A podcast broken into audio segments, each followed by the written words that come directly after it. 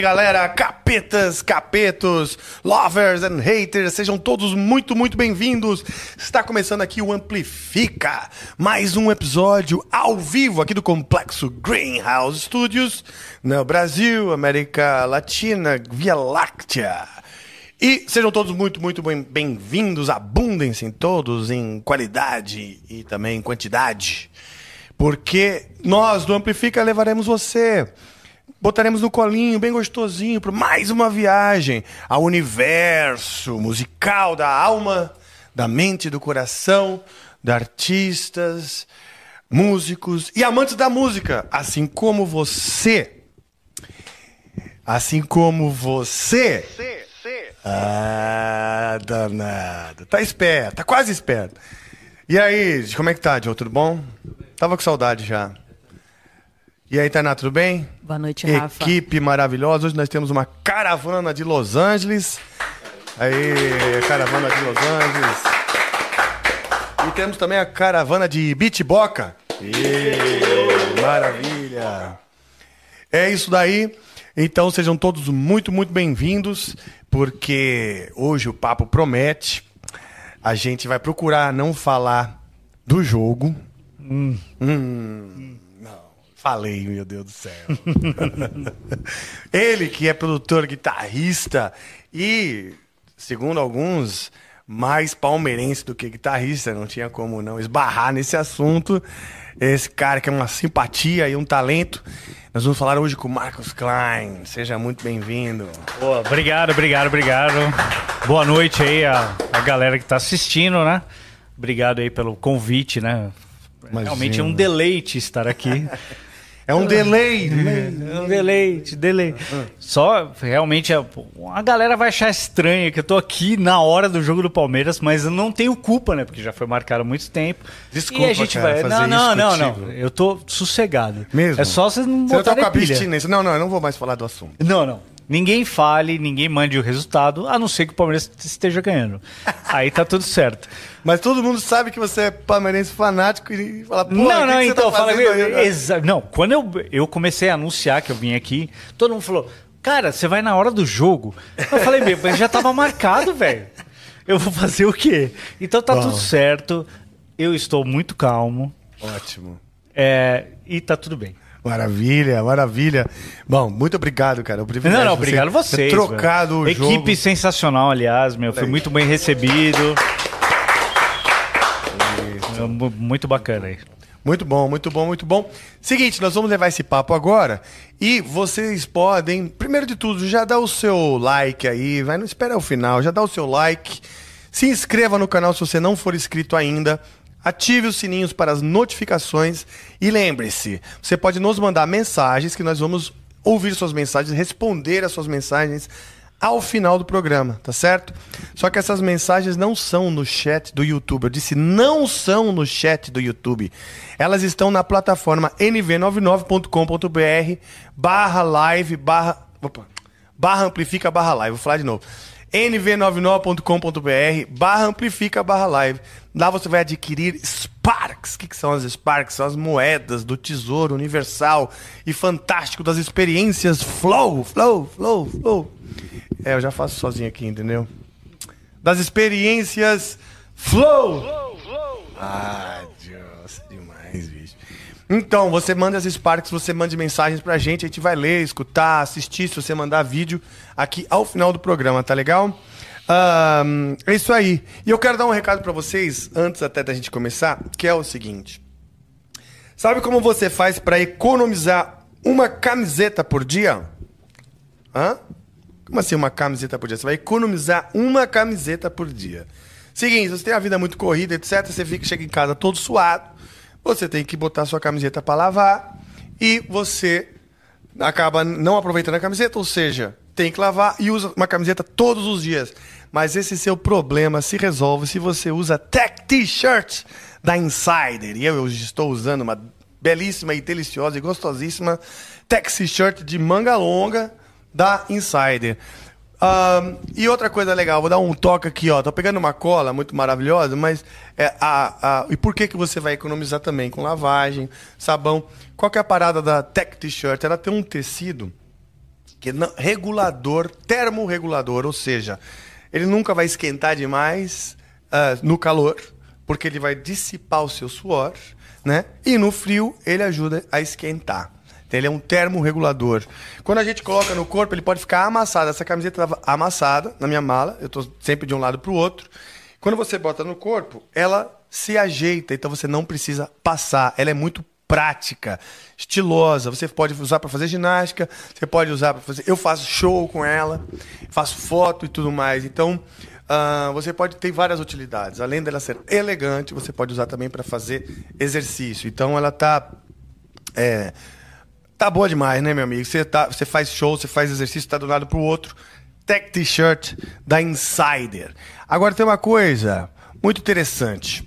Ah, você pode sair com ela, ela fica muito estilosa e tal. E no passado, a Insider nos presenteava, aliás, vos presenteava com 12% de desconto no site deles. Olha só que maravilha. Eles- no passado isso acontecia. Porque agora eles estão dando 15% de desconto para você que assiste o Amplifica. Basta você fazer sua compra lá no site e digitar no cupom de desconto, na área para o cupom, você vai digitar Amplifica 15. Amplifica 15 e você vai ganhar então 15% off nas compras do site, tá legal? A gente tem aqui um QR Code aqui em cima. Olha só, eu sinto que é um QR Code robusto. É um belo desconto, eu posso senti-lo, posso inclusive coçá-lo, coçar o seu ah, a sua parte de baixo, né? E esse é o desconto de 15% da Insider. Eu estou usando, eu uso frequentemente. É muito prático mesmo, mesmo. Bota na mala, não lava, não fica fedida, tá certo? Ela tem no seu tecido, na composição do tecido, ah, eu não sei exatamente o que, mas é antibactericida, tá certo? Então ela não, fica fedida, não fica com bactérias e tal. E você consegue usar então por mais de um dia, por mais de uma vez. E é nessa que você vai então economizar a camiseta. Maravilha!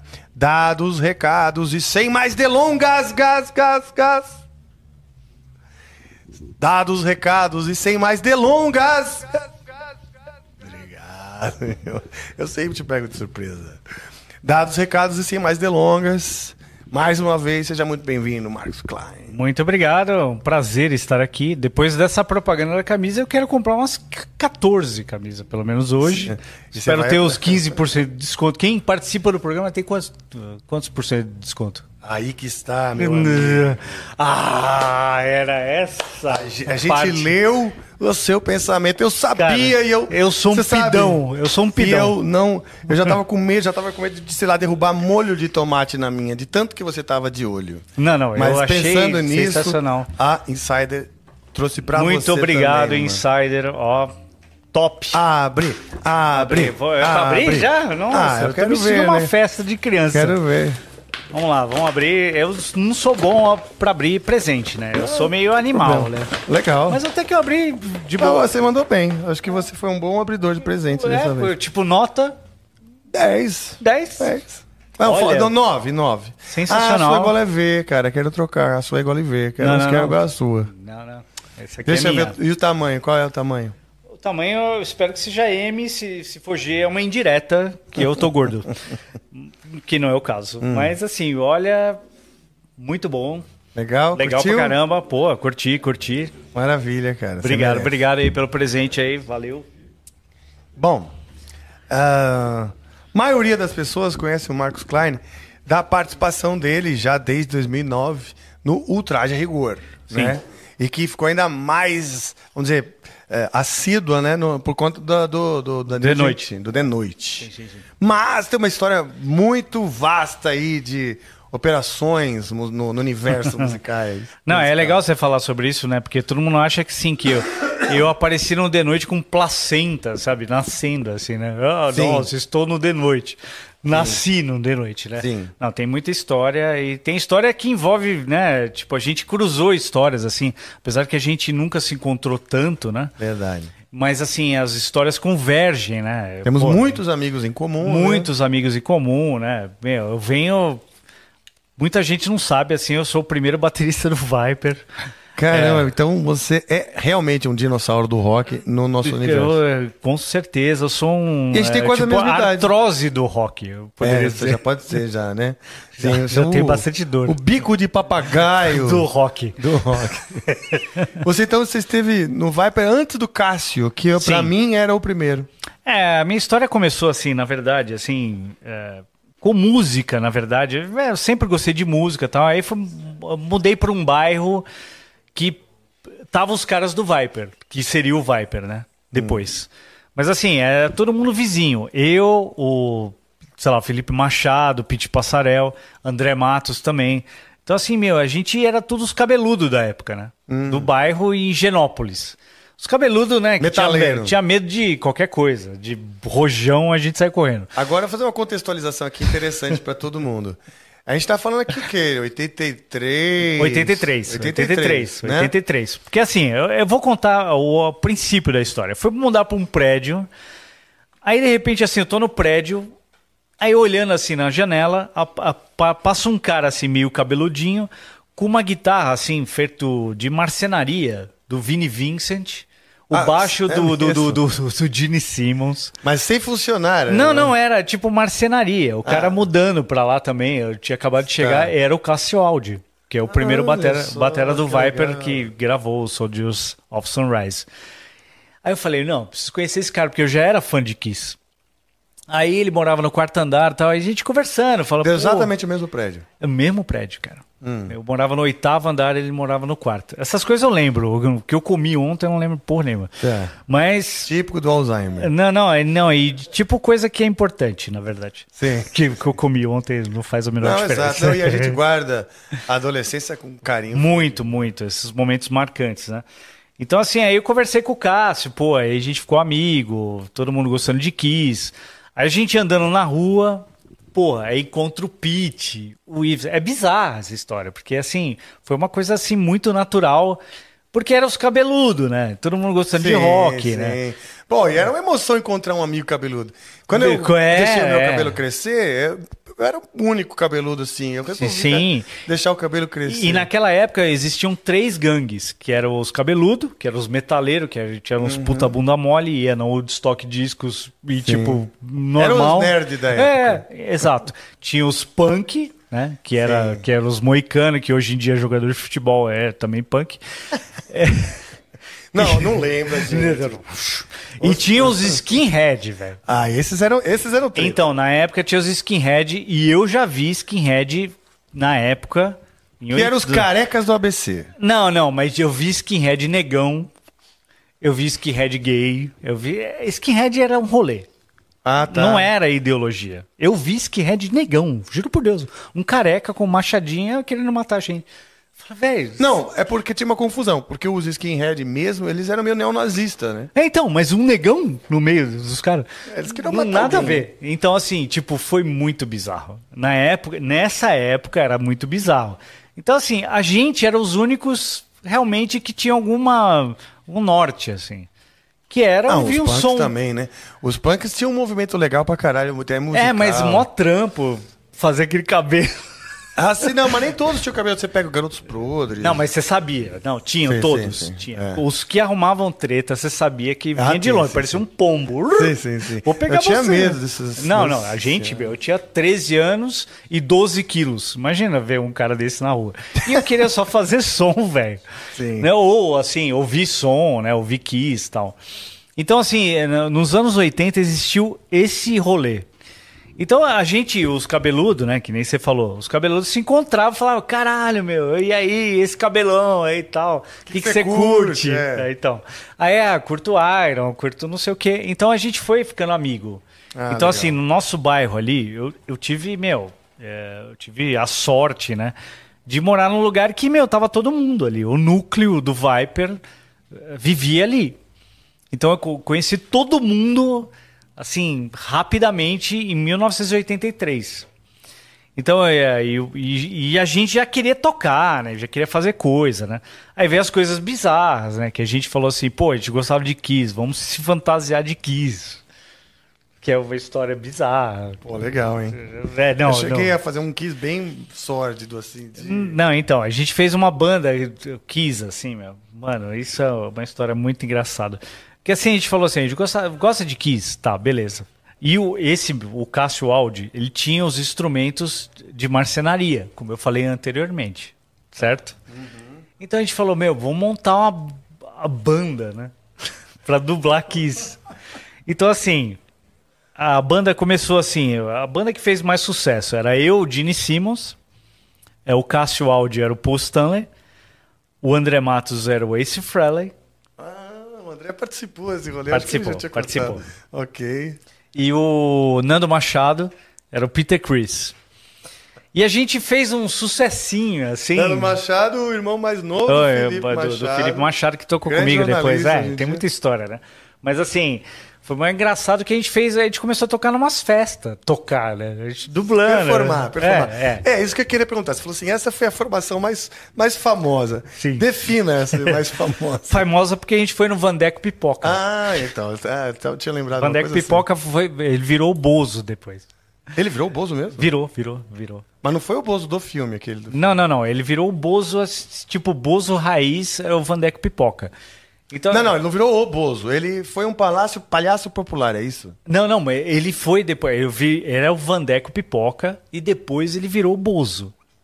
É mesmo? Sim. Mas ele foi o primeiro Bozo? Foi, acho que foi o primeiro. Olha só, porque eu na história do Bozo, eu não- o cara não era tipo um, um palhaço antes, sei lá. Não, não, então, porque a gente foi ne- no programa do Vandeco Pipoca, né? Eu meio que atropelei. Mas assim, a gente foi no Van- Vandeco Pipoca. Era um programa que tinha na Gazeta. Tá. A gente foi chamado não sei porquê. Será que não era a mãe do Felipe, que conhecia muita gente? Pode ser, Lô Machado. É, Aliás, Lô Machado, beijo, Elô. Ela, ela é, É, super bem conectada, provavelmente. Sensacional. Eu não sei como a gente foi chamado nesse programa. É, Vandeco, eu vou botar aqui, ó. Vandeco, Vandeco Pipoca. É com W ou com V, será? Eu não, não lembro, Vamos mas tentar. o Google aí vai, vai, te- vai te dar. Vandeco é com, Pipoca. é com W. É o W, Vandeco Pipoca. Ele já foi no The Noite, né? Inclusive, É mesmo? Olha gente, só ele de Bozo aqui. a gente tentou resgatar as imagens dessa, dessa performance, né? Tá. Porque a gente foi no programa do Vandeco Pipoca, eu de Gene Simmons, o Cássio Aldi de Paul Stanley, o André Matos de Jace Frehley e o Nano Machado de Peter Chris. E a gente foi dublar, dublar uma, uma música que chamava Love and Leven do, do Kiss. Nada a ver. Puta música. né? Hum. Era o que eu não conheço. Tipo, cara. lá do C. Mas era rock and Mas a roll gente, era, a gente era chato desde moleque. Só que você fala, você não vai tocar, sei lá, I Love to Loud, qualquer coisa, né? E eu lembro que eu tava com uma chuquinha e com uma corrente de bicicleta. assim. É da hora essa história. Mas não tem imagem disso? Não tem, velho, não Puta. tem. E assim, você não perguntou uma coisa básica. assim, Ah. Como a gente se maquiava? Com hipoglós, velho. A gente Sério? fedia. Tipo, demora três dias pra sair Não, não, maquiagem. era horrível. Era o Cássio que maquiava a gente com hipoglós e aquelas lá. Não, sensacional. E graxa de pneu. Não, não, qualquer coisa que ficasse preta, mas era muito bem feitinho. Era mesmo? Só que você suava aquele bagulho. Hipoglós, velho. Quem já usou hipoglós sabe que é Sim. pra assadura. Sim. Bom, sei lá.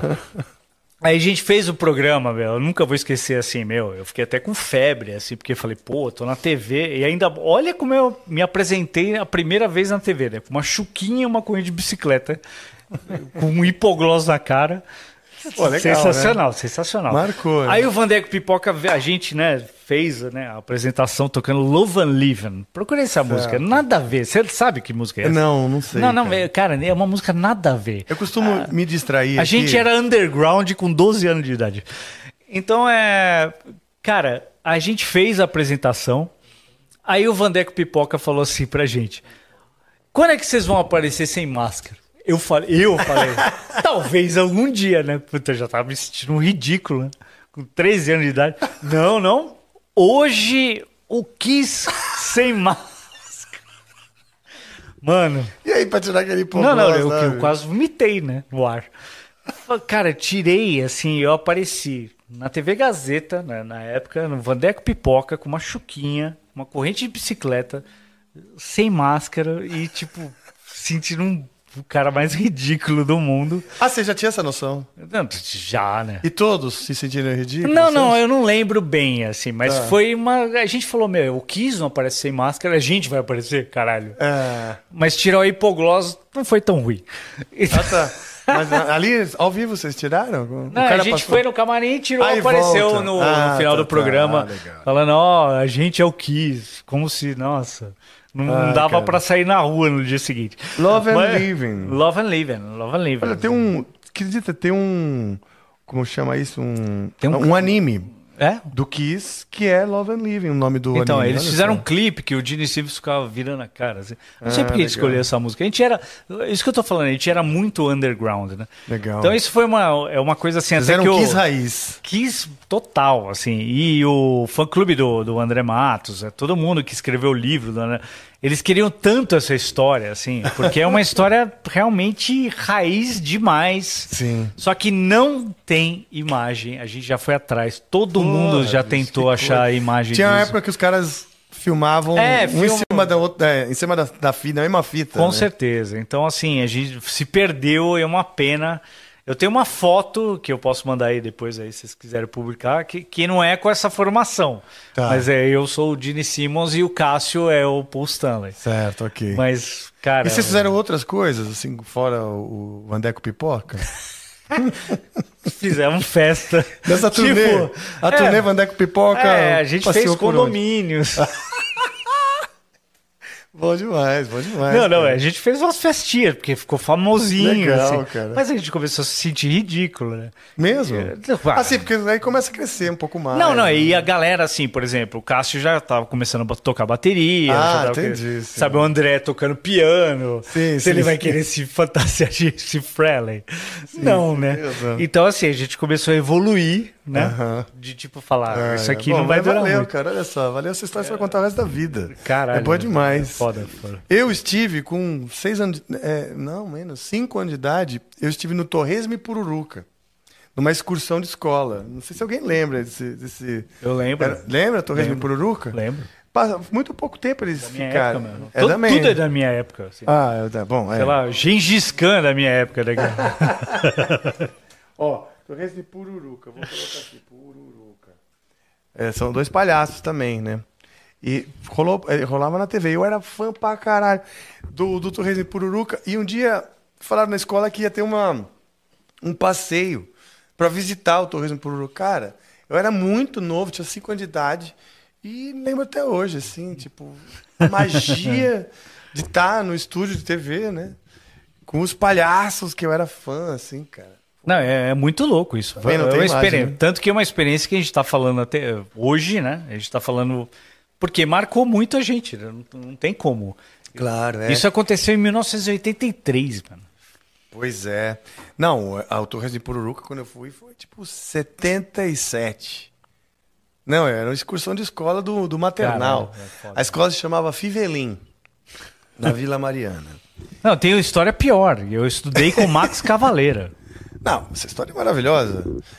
Aonde? Em São Paulo? Externato Casapia São Vicente de Paulo, um colégio de freira.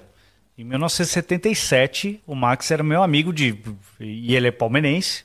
A gente Ah, foi em legal. jogo do Palmeiras juntos, assim, tipo, nem sei como. Ele morava na Avenida Angélica, né, antes dele ir para Belo, Belo Horizonte. Então, assim, a gente era muito brother. A gente estudou no mesmo colégio, assim, o Max Cavaleira. Aliás, aproveitando o ensejo, Ah, né, Palmeira. os, os nossos sentimentos a toda a família Cavaleira aí pela perda da Vânia. Pô, eu conheci a Vânia, meu. Eu lembro uma, uma recordação que eu tenho, assim, a Vânia, ela fazia uns sorvetes, assim, tipo, num saquinhos, assim, Ah, é? pra gente. É. E eu Pra lembro- galera. É, pra gente, assim. E, e eu lembro um som que eles tinham, assim, que era um quasar, sabe? Som quasar. Sim, sim, sim, Um aparelho módulo de som, qua- é. A gente ficava ouvindo Queen, assim. Eu tenho umas lembranças dessa época, assim. Mas o Max foi uh, brother de ir num jogo do Palmeiras, assim. Que legal, cara. Porra, que Moleque, né? Molecada. No fim você vê, né? Isso mostra, né? Porque todo mundo se trombou, né? De alguma maneira. Incrível. O que mostra é que, na real, tinham poucos metaleiros em São Paulo. Entendeu? Tinha a galera Vivo, ali. do- vivos, né? É, tinha assim, pequenos nichos. E a gente, pô, buscava, né? Se via um cabeludo na rua, falava, ô, e aí, mano? Você, você gosta de Metallica ou de Iron Maiden, né? Porque era tipo de Kiss ou Metallica, porque começou a se dividir assim, o metal nessa época. Não, e tinha muito aquela coisa, ah, você é false metal. Existiam subgrupos É. no nosso grupo. Você falava, velho, É. você ouve Manowar? Ah, sei lá, não curto. Curto, sei lá, Kiss. Não, Não, tinha- era foda.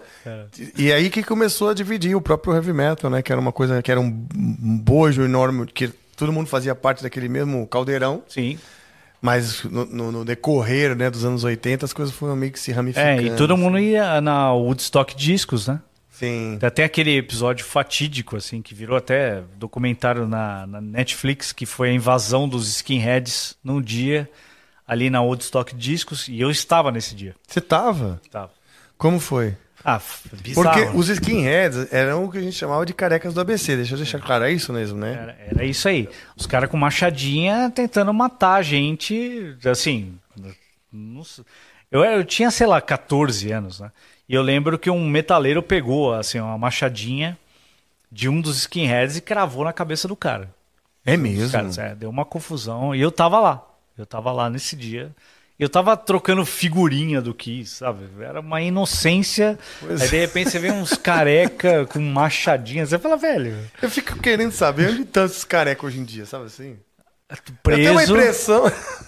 preso, mortos. É, não sei. Eu tinha a impressão que o cara voltava pra casa e tomava. A avó dele ainda preparava um Todd, sabe?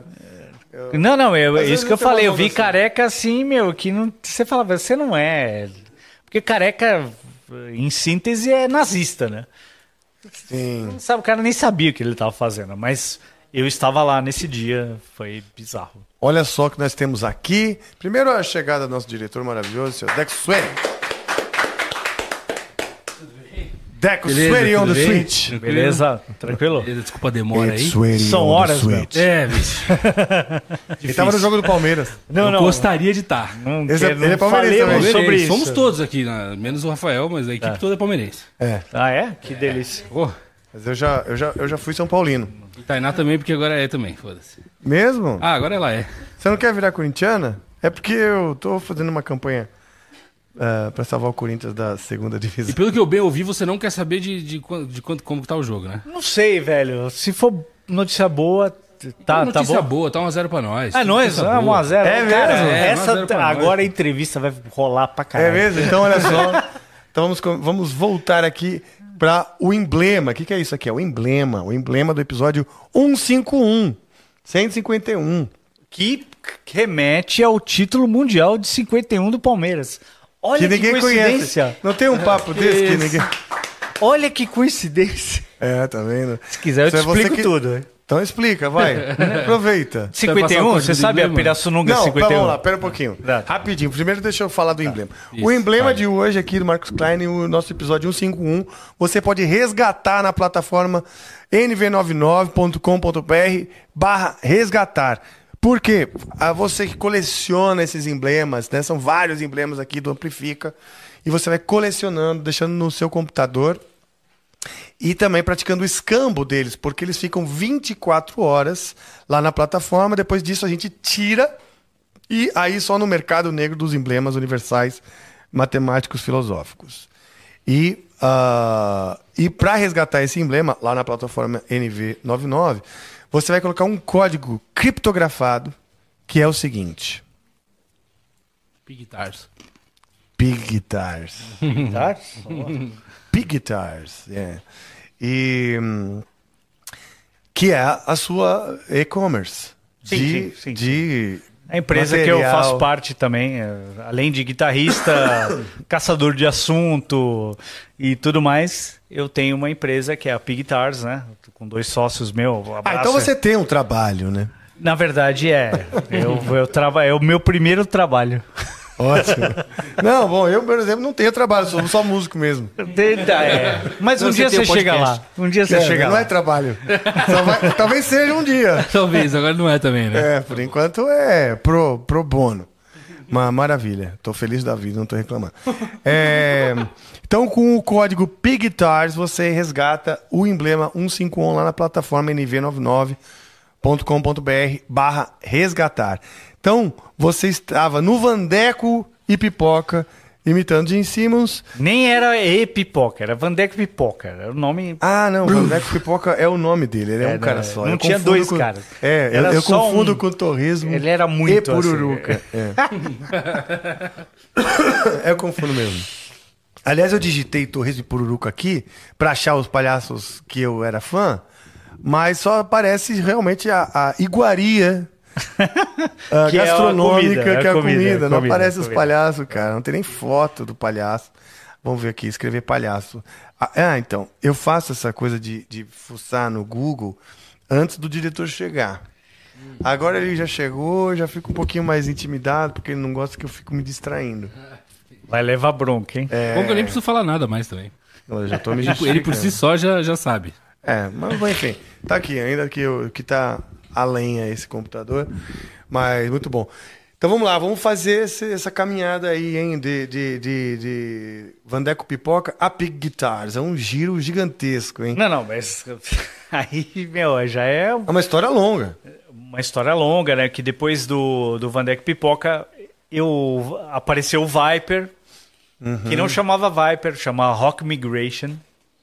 Mas não tem o papo da Netuno antes? Então, Netuno, então. A Rock Migration apareceu assim, a gente falou assim, vamos montar uma banda? Eu, André Matos e o Ives Passarel. Então, assim, a gente falou, ah, vamos montar uma banda. E eu era baterista. Na época eu achava que eu ia ser baterista. E você tinha uma bateria? você Não, não tinha nada. Tinha uma caixa de fanfarra do colégio, o, o, o tênis, né, um quichute e essa almofada. Exato. Eu gosto de, de trazer esses retratos porque as pessoas não têm noção como que era. Não é, meu, era gente. Era um bizarro. sonho, muito mais do que realidade você tocar um instrumento. Era, era, era uma coisa, fa- faz sentido na época, pegar um instrumento de marcenaria que não tem corda, não tem nada e imitar o que. Sim, sim, porque é o que a gente É o mais tinha. próximo que você chegava. É, é o que tinha, era parecido. Você fala, caralho. É. Aí você viu os caras fazendo show, você falava, meu, da hora. Então a gente falou assim, meu, vamos tocar de verdade? Vamos. Aí o Ives, né, ele tinha um violão. Eu, a gente falou, pegou a- o sofá da casa do André, que era na- o ensaio era na casa do André. E ele tinha um piano. Tá. Então assim a gente ensaiava lá, ensaiava. Três músicas. Autorais? A gente tinha uma música que chamava Apocalipse. Que a gente olhou na Bíblia, assim, falou, ah, vamos fazer uma coisa dos anos Não, 80. legal, pô. Tocava Eva e Hunt to the Hills. Olha o repertório, velho. A Apocalipse era a música de vocês. É, é. E Eva e Hunt to the Hills. Bem eclético, ornaria cara. muito hoje em dia. Bem, porra. Mas pra gente era uma felicidade. Então a gente tocava direitinho. E o André can- já. O André, obviamente, meu, já tocando piano pra caralho, cantando É pra mesmo? caralho. Sim, muito afinado. Você via que o cara tava voando, né? E eu batucando naquelas porra, né? Os balde, né? Então, foi o Netuno. Tá. E Não a tem gente- gravação disso. Não tem, cara, mas uh, tem uma sessão de fotos, meu, que eu tô tentando achar. Eu falei com o Ives, até recentemente, a gente precisa achar essa sessão, sessão de fotos. Que a gente achava que a gente era uma banda mesmo, assim. A gente brincava que a gente ia dar entrevista coletiva, sabe? Porque era uma viagem, é outro mundo. Sim, você é. tava brincando de ser rockstar, não mas a gente tirou música, umas né? puta foto. O Ives levou o chapéu. Ele usa chapéu hoje no show do Capital. Sim. Desde aquela época, ele já legal. queria usar chapéu. A Olha gente só. posando. Sabe, eu longe da bateria, né? Porque, porra, ficar mostrando uns balde, uma caixa, não, ia rolar. Que chute. Então foi minha primeira banda, foi o Netuno e a primeira banda do André. Outro parênteses. Outro parênteses. Eu queria saber quantos aí sabem o que é um quichute. É, também. tá? Dos que estão assistindo aí, né? Podia rolar até um, né, um prêmio. né? um enquete aqui. Que vai dar um quichute. pra... Vou dar um chute na bunda de quem aprende isso, velho. É. Então aí, meu, a gente ficou ensaiando isso aí, mas assim, eu, não, eu não- nunca ia ter dinheiro para comprar uma bateria, não tinha estrutura, eu morava com a minha família, num prédio, aquelas coisas, né? Gente, todo no mesmo bairro, assim, a gente sentindo a movimentação de todo mundo, sabe? O Ives conseguindo comprar um violão, ter um instrumento, o André já com piano, né? Você vê que o cara. E eu, assim, ficando pra trás, né? Porque eu falei, meu, quando, quando que eu vou comprar uma bateria? A, uma- é, a bateria na época Tipo, era Saema ou Pinguim. Sim, me lembro. Cara, a gente é muito velho. Mano, Saema custava uma grana, Pinguim era pior ainda. Eu falei assim, eu nunca vou comprar isso. E minha família chegasse com uma Saema na minha casa, num apartamento, vou tocar onde, né? E aí foi, não, aí foi, a coisa foi, tá, a gente foi ensaiando essas músicas e tal, não sei o quê. E aí o, o Viper, paralelamente, né, eu virei baterista do Viper, ô, você faz uns batuque aí. Você quer Ah, tocar então com a não, gente? não era uma bateria. Quando o Viper É. começou, não tinha uma bateria. Não, real, não, assim. eu falei assim, ah, deixa eu ver as músicas aí. Eu falo, não, vai rolar, vai rolar. E em já, mim. é, e algumas das músicas já eram alguma do Eu não Soldiers lembro, of Sunrise, não, né? não lembro. Não lembro. Aí já Porque, por exemplo, as músicas do Soldiers of Sunrise são boas pra pra caralho. caralho, pra caralho. eu tava ouvindo o Soldiers, eu falei, cara, isso era muito bom. Era cara. muito bom, muito raiz, né? Muito Raiz, puro, claro, né? é. Puta, sangue ali, tem sangue ali. E aí, meu, é, tipo, eu falei assim, meu, aí a- o que aconteceu basicamente, assim, falei, meu, nunca vou ter uma bateria. E, tipo, não tenho condições, assim. E o Cássio já tava querendo comprar uma bateria, já tinha uma pinguim. E aí ele começou a falar, meu, ele tava no bairro, né, meu? Tudo, é tudo coisa de bairro. O Viper nasceu Sim. num bairro. Não foi Sim. um cara que veio, sei lá, de Londrina tocar bateria no Viper. Era tudo ali, um quarteirão. E o, o Cássio comprou uma batera, aí, obviamente, eu fiquei pra trás.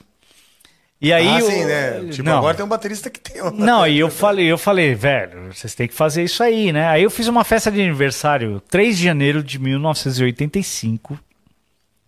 Olha só. Eu lembro a data, 3 de janeiro de 85. Pô, fiz a festa e eu fiquei doente, velho. Ah, Eu tive gastrite, uma crise de gastrite e eu você fiquei ansioso com a festa. Não, não, cara, eu tinha é, desde os até os 18 anos assim, eu tive crise de gastrite, muita crise. Olha só. Tipo, do nada, assim. E eu tive no dia do meu aniversário. E aí, é, eu fiquei meio de cama, aí, puta zona. Tava uma galera na minha casa, todo mundo comendo coxinha. Minha mãe fez a festa lá dos caras. E o André entrou no Viper nesse dia. Ah, legal. 3 de janeiro de 1985. Olha só, que legal. Então eu sou cravo. foi, quando, foi quando ele rolou o papo, falou, ah, É, não, ele falou assim, cara, pô, tô livre aí, pô, André, puta talento, né, meu? Visual legal. Os caras querendo do Kiss acabou. fazendo heavy metal. Meu, tá tudo certo, cara. Então, assim, eu só fui um elemento catalisador, assim, de juntar todo mundo. E aí o André veio falar comigo, falou, pô, os caras me chamaram, falaram, velho, o Netuno acabou, sabe aquela coisa? nem release a gente tinha. Aliás, nem o termo release existia. É, eu esqueci que te perguntar. Falei, pô, vocês eram um Não, Estavam eu- precoces, já pensavam até em escrever na, na, na- uma placa, assim. Moisés Pô, fez o release Pra caralho, ó, os 10 mandamentos da banda. Então, assim, eu falei, não, fica tranquilo. Aí o André entrou no Viper, eu falei, ah, agora eu tô desgarrado, né?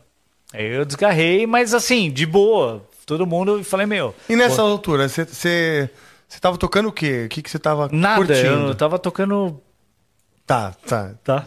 Sim, sim.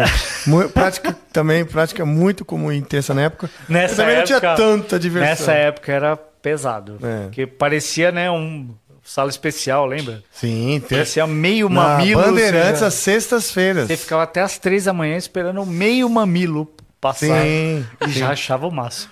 É só uma informação: 90% do chat sabe o que é um quichute, tá? Ótimo, Olha, que caramba. bom. Então, que, que pessoal velho que tá. Então E tem pros bastante, 10%, velho. pros 10% que não sabem, Mas- Olha só. Esse é um Olha, quichute o já numa geração um pouco mais moderna. Esse é o melhorzinho, viu? São uma geração já um pouco mais Eu moderna. já peguei o mais vintage. É. Isso aqui era tradição. Todo moleque usava quichute. E ele entortava o pé, fedia pra caralho. fedia. Essas, esses negócios aqui que era pra parecer uma chuteira de verdade. Nossa, né? você chutava Fazendo mal. você torcer o pé. É uma merda. Mas todo mundo usava. E a gente usava dando a passando a o, o cadastro por baixo. Né? Tinha, tinha. Você podia tinha que passar por passar. baixo, você podia passar Que ele tinha pela borra- canela. Ele tinha uns borrachão, assim. É. E o que chute novinho tinha uns fiapos, assim, lembra? É. Nossa, mano. Que papo de eu velho. acho que eu tenho uma foto que representa isso aí que vocês estão falando agora. Vamos ver, vamos ver. Deixa eu ver se eu consigo Boa, boa. ela aí. Quichute era bom demais. Olha o papo, né, velho? É. E, e o que Bamba, né? Não. Se você fala de quichute, tem que falar de Bamba também. Senão, olha aí, ó. Eu usava Era assim. meio, era isso aí. Usava- Isso aqui era o estilo. Esse era o estilo do Kishu. Só que você podia usar aqui ou amarrar aqui pelo- em volta do sapato. Era o estilo também. Só que esse que tá com essa marquinha branca do lado, isso aí já é uma geração bem, bem mais nova, tá? Com Só tem das certeza, é. novas, então, aqui. Que eu, não, Hã? eu não achei das, dessas antigas aí, não. Ah, então é porque é tão velho que nem a máquina fotográfica devia existir. Agora bota o Bamba, porque era o grande concorrente, porque um era preto e outro era branco. E aí você variava. Um dia você usava o Quixute, outro dia você usava Bamba. Você usava Bamba também? Não, não tinha dinheiro pra comprar bamba. Ah, o Bamba era o pre- Não, eu quis do me Quixute. dar de um coitado, entendeu? Ah, Só tinha tá. um que chute Que, e sabe o que eu gostava do Bamba? Eu gostava que o Bamba vinha branquinho. Eu desenhava ele inteiro, cara. Eu customizava meus Bamba mesmo. Adorava aquilo. Ficava usando até ele ficar tudo esgarçado, tudo a, a tinta manchada. Olha, ó, o Bamba. Esse aqui Esse é era o puta. Bamba esse era o All-Star brasileiro. Era o Air, né? O Air brasileiro. Mano, isso é um Bamba. De verdade, cara. É o Air brasileiro, meu. Cara, eu desenhava inteiro. Tratava... Só que esse tá meio prateado, ou será que é só um efeito? Tá sujo mesmo. É, antigo, É, é, tá amarelo. podre, né? né? É podridão, deixa Ah, ver se tá, tá podre. Isso aqui encontraram numa tumba de faraônica esse Bamba. Olha o papo, chegou no que chute, velho. Quem diria? E Bamba. Eu, eu, porque, na verdade, eu era, era mais do Bamba por causa dessa coisa de, de customizar e desenhar e tal. Ah, bom, maravilha. Então, como foi então a sua, a sua entrada na música de fato? Foi um É, pouquinho... então, é, eu- de- depois desse tempo, assim, 3 de janeiro de 1985, né, que o André Matos entrou no Viper, eu fiquei meio perdidão, falei, ah, o que, que eu vou fazer? Aí o Felipe Machado falou, meu, por que, que você não toca guitarra, velho? Era uma coisa que nunca tinha me ocorrido, porque eu achava o cara muito percussivo, assim, né? Ah, tá. Aí eu falei, meu. Aí ele me deu uma guitarra dia 10 de março de 1985. Essas datas eu lembro perfeitamente. Ó, pega aí minha guitarra. Cara, foi amor. Que pri- legal. Foi assim, paixão total. Ele tinha uma Janine, não era? Era alguma coisa assim. Era alguma coisa assim. Eu Que era uma puta guitarra na não, época. na época era o que tinha, né? exato, Quem é. tinha Fender era tipo a Disney. Ó, vamos ver a Fender do cara. Vamos... Alugava um ônibus pra ir Exato. ver a Fender do cara. Então, assim, é, eu falei, caralho, meu, isso é muito bom, mano. E é, meu irmão, ele tocava baixo, assim, de brincadeira. E olha que curiosidade. Meu irmão tocava o Nós Vamos Invadir Sua Praia inteiro É mesmo? em 86. Seu irmão é músico? Não, não é. Agora é oficial de justiça. Mas na época Tá. ele brincava com o baixo. Tinha um baixo, baixo lá, tá, e tinha um violão que parecia um berimbau, sabe? Era aquele violão que saía sangue da mão. assim. Dava câncer no dedo. Você tocar naquilo. Sim. Aí eu falava, meu, vou aprender. Aí o, Felipe sempre brinca assim, eu te ensinei o acorde do pinto, né? Que é o acorde, do, quê? é o acorde de metal. assim. Ah, o power chord. É, aquele... Que sobra um dedo assim. É, é. Aquele acorde né, do, do, do pinto. E aí Ai, ai. eu comecei a treinar que nem um animal. Né? Ah, legal. Comecei a. E Pegou falei. gosto, né? Peguei gosto pela coisa e falei assim. Mas ele deixou a guitarra contigo? Não, eu pegava aquele violão do inferno Ah, tá, tá. tocando, sofrendo. Mas não sabia o que, que era bom. Porque quando você sofre pegando uma coisa de cara, você fala. Que é "O sofrido que é mesmo bom?" essa porra, né? Não, é isso aqui. Então, beleza. E eu ficava treinando, treinando, treinando. Aí eu falei, preciso comprar uma guitarra. Aí tinha uma pizzaria, né, perto da minha casa. E os caras estavam precisando de pizza boys. Esse é um termo que eu inventei, os pizza boys. Pizza Boys, entregadores Pizza de boys, pizza. Entregador de pizza que vai a pé. Mas não Certo. faz striptease, não tira a roupa. Hum, tá, É tipo só entregar. entendi. Não, aí, se, é- po- se fosse pelo striptease, eu ia mandar meu, meu currículo. Não, e ia ser pedofilia na época. Sim. Bom, aí tudo bem. Aí eu fui, né, na pizzaria e falei, meu, é, como é que é o esquema? Ah, trabalha só de final de semana, beleza. E o pior, a história é só piora.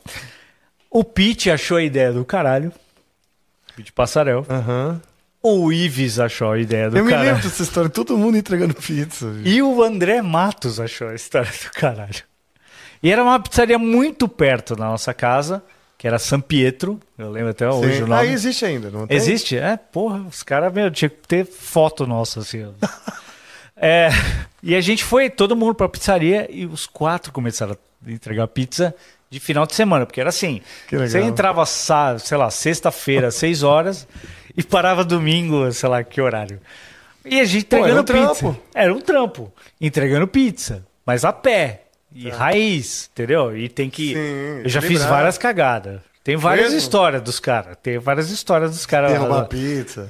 Não, do Ives eu tenho uma que é sensacional que eu vou contar. Mas assim, eu, eu ia entre... uma vez eu fui entregar pizza assim e foi meio de ladinho, assim. E Ah, a mussarela. Ah, não, porque eu tava distraído. sabe? Ah, tá, tá. Andando e tal. né, não Aí a mussarela que tava quentinha, derretida, foi... Começou a ir pro lado, entreguei pra, pra mulher. Ela falou: Que merda é essa? Essa pizza tá toda pro lado. Desculpa, foi o erro da pizzaria. Não, também é uma puta bronca. Meu.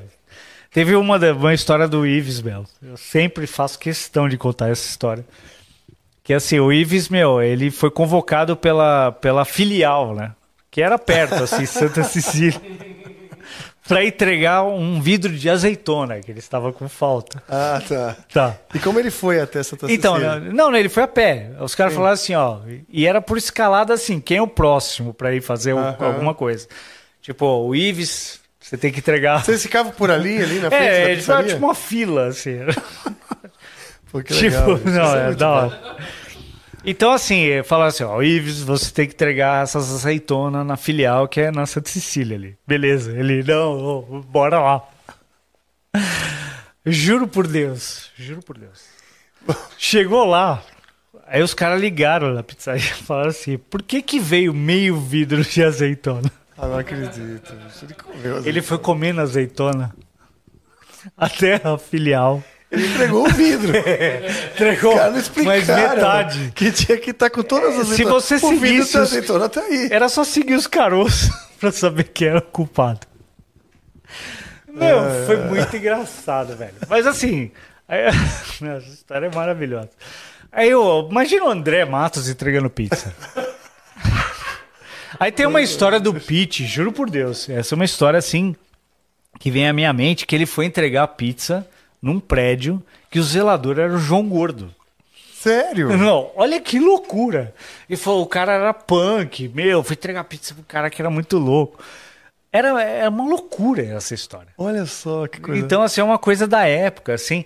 Mas, assim, eles foram sendo despedidos ou saindo, eu não lembro. O único que ficou fui eu. É mesmo, você era um Que, que entregador era o que mais eficiente. precisava. O mais eficiente entregava com a mussarela toda pro lado. Eu, é, eu era o coxinha da pizzaria. Mas é assim, eu fui mandar. Porque eu não tinha grana ainda pra comprar guitarra. E é assim, todo final de semana. Até teve E um aí você ano. tava, você tava fazendo esse bico pra comprar a guitarra. Pra comprar guitarra. Pra comprar uma guitarra. E, inclusive, a guitarra que era dos meus sonhos era uma Giannini Supersonic. Eu lembro. Nossa, velho. Que vendia Então, no mapping. Cara, pode crer. Então, é. E eu lembro assim, eu continuei trabalhando um mó tempo. Eu estudava no colégio lá no Externato Casapia São Vicente de Paulo, que era o colégio que o Max estudou. Até o dia que chegou assim, eu fui entregar a pizza é, na casa de um cara assim, era o cara da minha classe. Olha. E ninguém sabia que eu era entregador de pizza. E eu já tinha o discurso preparado Hum. para esse acontecimento. Ah, pra quando você se deparasse com Sim. um colega. Aí ele falou: Cara, o que, que você está fazendo aqui? Eu falei: Meu, os Pizza Boys estão em greve. O meu tio é dono da pizzaria e eu tô dando uma força. Ah, você já tinha criado isso aqui. Pô, que bom. Sim, como se tivesse funcionado, né? O que aconteceu, né, no dia seguinte? Na- no colégio, todo mundo me pedindo pizza, né? Como caras- assim? É bullying, né? Os caras Ah, me sacaneando. Ô, traz aí meia mozzarella amanhã. Alguém comprou a ideia? Nem fudendo. Sim. Mas assim, eu não liguei. Falei, ah, Ah, brincadeira, faz parte. Tranquilo. Mas aí, depois de um tempo, aí eu consegui a grana, comprei minha primeira guitarra, que foi a Genesis Supersonic, e aí começou a luta pra tocar guitarra. Aí eu larguei a pizzaria, né?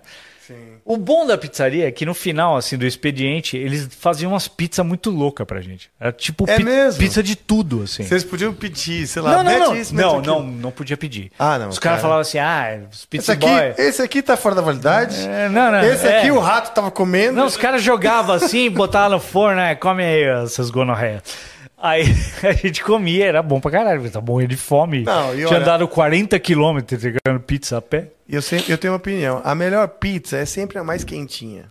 É. Então, uma pizza fria de uma puta pizzaria e uma quentinha que acabou de sair de um- uma mais simples, pô, a quentinha sempre é mais gostoso. A melhor ainda é aqui quando você tá com fome. No caso ah, era. Ah, sim. Aí, cara. era no dia. Ela se transforma. Depois de você trabalhar, sei lá, seis horas entregando pizza e sentindo aquele cheiro, eu falava assim, mano, essa pizza deve estar tá boa pra caralho. Entregando, só entregando. né? Era muito bom, velho. Cara, se eu contar né? todas as histórias, uma vez fui entregar pizza com o Ives. E eles te pagavam por entrega? É, era- não, diária. Diária e gorjeta. Aí tinha gorjeta Ah, que a tá, tá, galera dava. né? Ah, que bom. Teve uma entrega que eu fiz com o Ives que foi muito engraçada. velho. Não sei se eu conto. Ah, conta, vai, bicho. Já estamos nessa. Não, assim, pizza. tipo, uma mulher pediu, sei lá, 10 pizzas. Era uma festa, né? Obviamente era uma Tá. festa que tava rolando.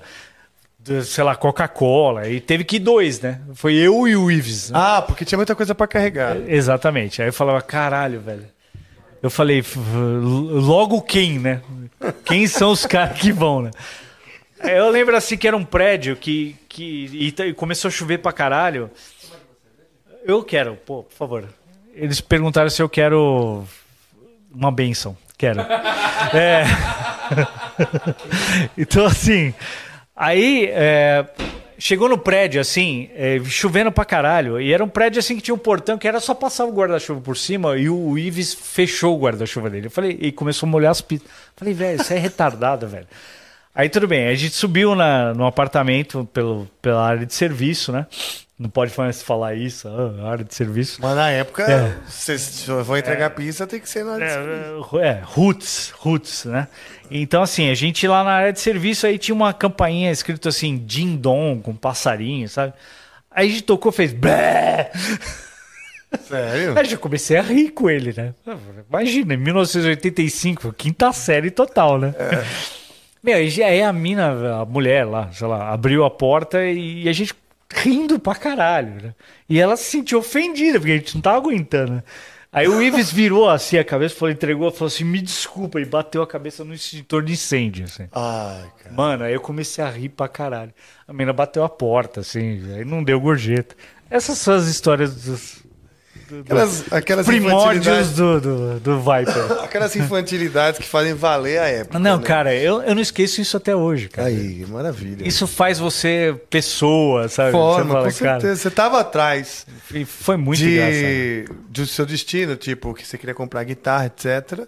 Mas ao mesmo tempo você estava se divertindo. Então, É, a gente hoje vê que era uma diversão. Na época a gente tava fazendo rolê, né? A gente não sabia Sim. pra onde ia, né?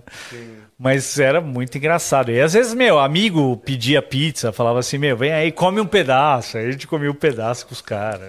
E você conseguiu comprar a guita com Comprei, essa? comprei. É, você juntou a grana? Pô, então... Comprei boa a grana. guitarra, comprei essa Giannini Supersonic, mas eu não tinha amplificador, não tinha pedal, nada. Então eu ficava treinando no corredor da minha casa pra ouvir o som da guitarra, né? Porque eu tinha uma reverberação Só melhor. falta o resto, né? Sim, sim. Aí depois veio um Micassim que eu consegui comprar. Ah, legal. E tinha um cara na, na, na Cardoso de Almeida, que mora em São Paulo, conhece. Tinha um cara que fazia um pedal de distorção, eu comprei o pedal dele, que fazia assim, o pedal desligado fazia bem, o pedal ligado fazia bem. Cara, eu comprei um pedal desse também, que tava no, no É. jornal Primeira Mão. Lembra do jornal Primeira Mão? Não sei se Lógico. ainda existe. Mas no Primeira Mão tava é, vendo pedal de distorção, tipo assim, mega barato. Era, sei lá, nos dias de hoje, 50 reais. Não, é, tô ligado, tô ligado. Porra, o pedal de distorção, 50 reais, cara. Bora, né? E aí o cara chegou em casa, ele que me- ele fabricava. Era um Então é, é engenheiro isso, maluco. pode crer, mesma coisa que aconteceu. E, e eu pedi pra ele ir pra minha casa, porque assim, como eu ligava no aparelho de som, eu não sabia como que ligava um pedal no aparelho de som, porque eu, eu tive que. Ele teve que fazer um, um cabo que saía P10 e entrava RCA lá atrás. Caralho, meu. Nessa época, é, eu achava aquilo uma engenhoca. Eu falei, caralho, o cara é mó, Cara, é um- mó gênio da, da, viria a ser o Steve Jobs, né? Sim, sim. o cara foi muito legal, cara. Eu lembro direitinho. Ele vendeu, eu usei esse pedal um tempão, pô.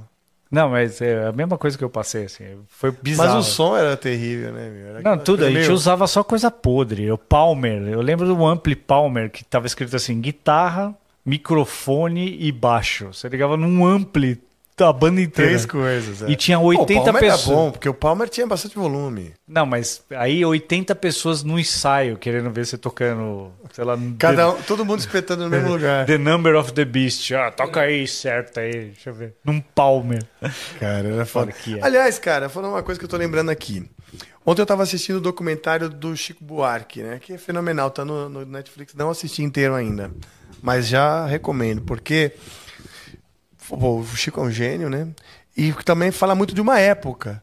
Porque ele é muito cobrado sobre as composições que ele fazia na época da ditadura, né? É. E como mudou, né? E foi muito louco, porque ele falou assim, cara, frequentemente me perguntam, né? Falam dessa coisa cultural, de que hoje as coisas não são eh, tão boas, né?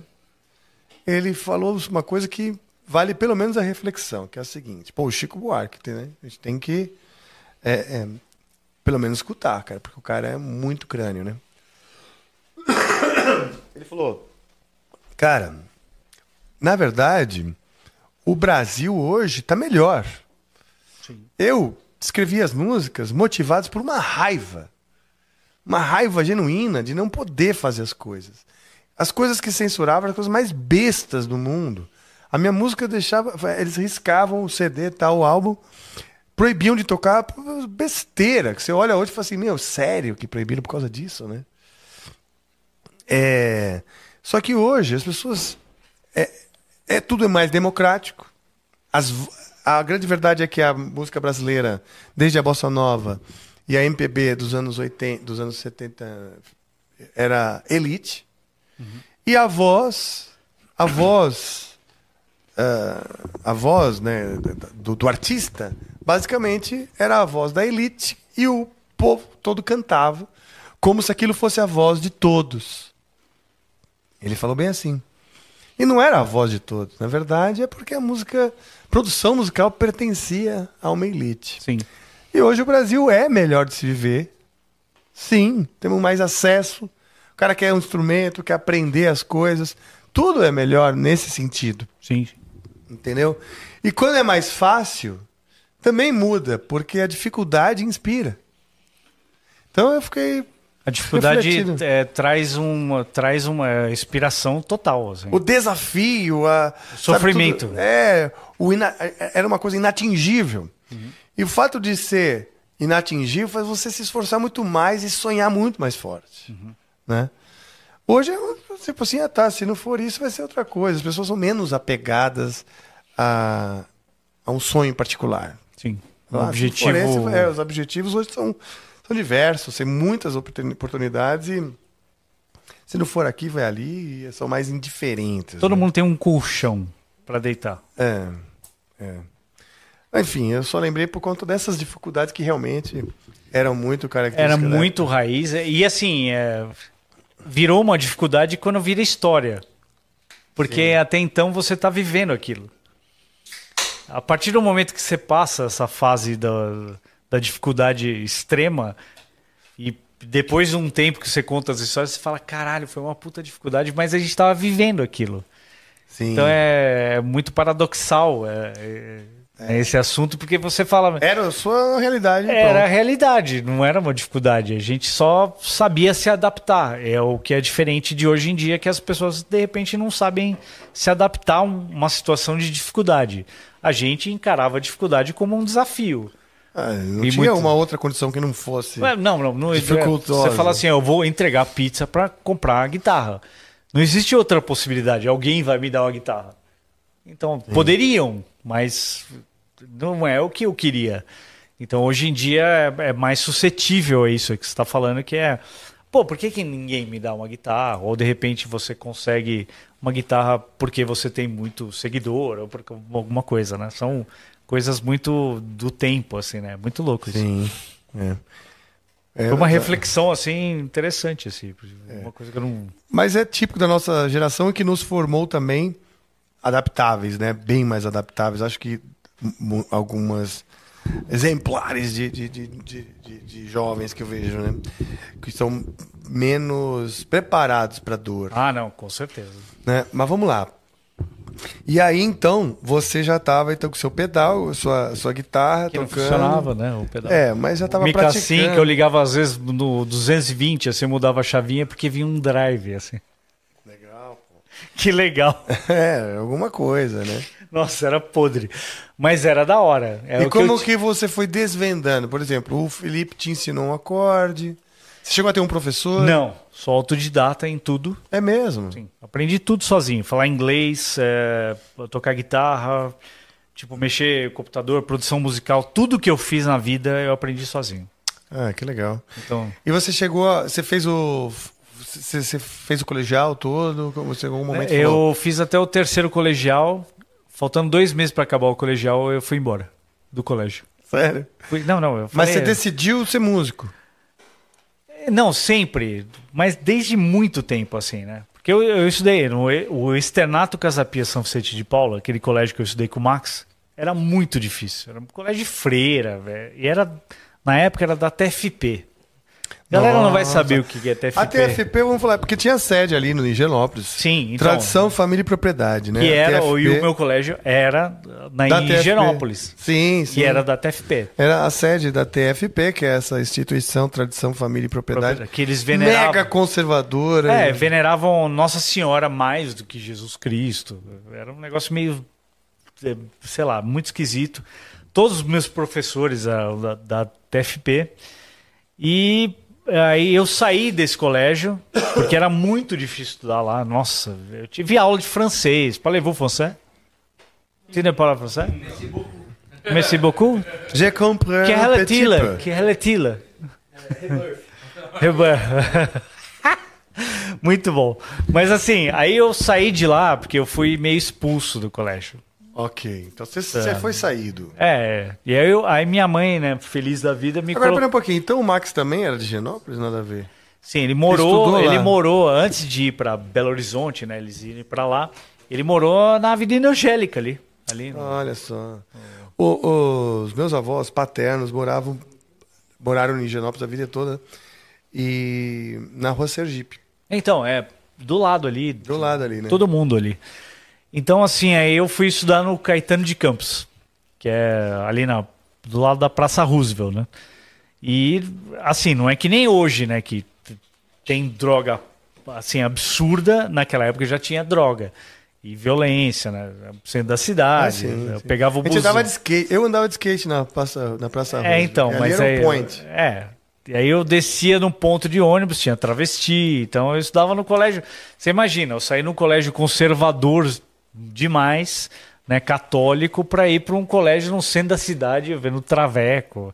Assim, eu estava preparado para tudo, assim, no sentido de ah, nada me assusta, né? Mas eu fui desanimando, e era um colégio muito fácil, assim, perto do colégio que eu estudei. E eu tirava 10 em tudo. Falava, ah, meu, eu não quero isso aqui. Aí teve um dia que eu cheguei assim, é, faltando, faltando acho que três meses assim para eu terminar o terceiro colegial, né? Que seria o terceiro colegial na nossa época. E eu falei, cara, não quero mais isso. Cheguei pro inspetor, falei, ah, o inspetor, né? Tinha o inspetor no colégio. O cara ficava na porta assim. Bedel. E falei, ó, cara, não tô passando bem. E tinha o portão fechadão, assim, né? Ah, não, vai embora e tal, tudo certo. E nunca mais voltei. Mesmo? Mas você chegou a comunicar com seus pais? Era pago esses, esses Não, não, é colégio público. público? Ah, tá. É. E você chegou a ter um, um- um apo- apoio dos seus pais, assim? N- Não, do meu pai, sim. Meu pai falou: Ah, meu filho, tudo bem. Minha mãe queria me matar. Sério. Então. Mas, mas ele já via em você essa determinação para uma carreira musical. Sim, mas eh, naquela época, né, você tá ligado que todo mundo achava que a gente era queria ser Vagabundo. drogado, vagabundo e tal. Mas aí eu já tinha uns aluninhos, assim, eu dava aula, Ah, tentava legal. fazer alguma coisa, para mostrar assim, né, o outro lado, fala, meu, eu quero realmente fazer isso. Então, Não, então essa curva, desde a guitarra no Micassim até esse, esse colégio aí no terceiro colegial, você já, então já sabia tocar e tal. sim, sim, é básico, né? Mas é aí querendo melhorar, querendo melhorar. Eles viam que eu ficava o dia inteiro com a guitarra, tentando melhorar. Sabe, como que você pega na palheta certinho? Ah, sabe, sabe aquelas coisas de puta, como, como é que eu faço para dar um upgrade aqui na mão? Ah, legal. Então era muito difícil porque era tudo sozinho, mas eles viam que eu tava me esforçando, meu pai principalmente. Minha mãe já falava: "Meu, vai dar merda". Isso aí não vai dar em nada esse negócio. Não, não, não, vai dar merda, vai dar merda. Mas eu fui levando, fui levando, fui levando, e aí comecei a arrumar aluno, aí eles viram que a coisa era séria, comecei a fazer, aí tive o Exhort, né, que foi a minha primeira banda. Ah, sim, essa é uma banda mais séria. Né? Assim, começou, primeiro chamava Darkness.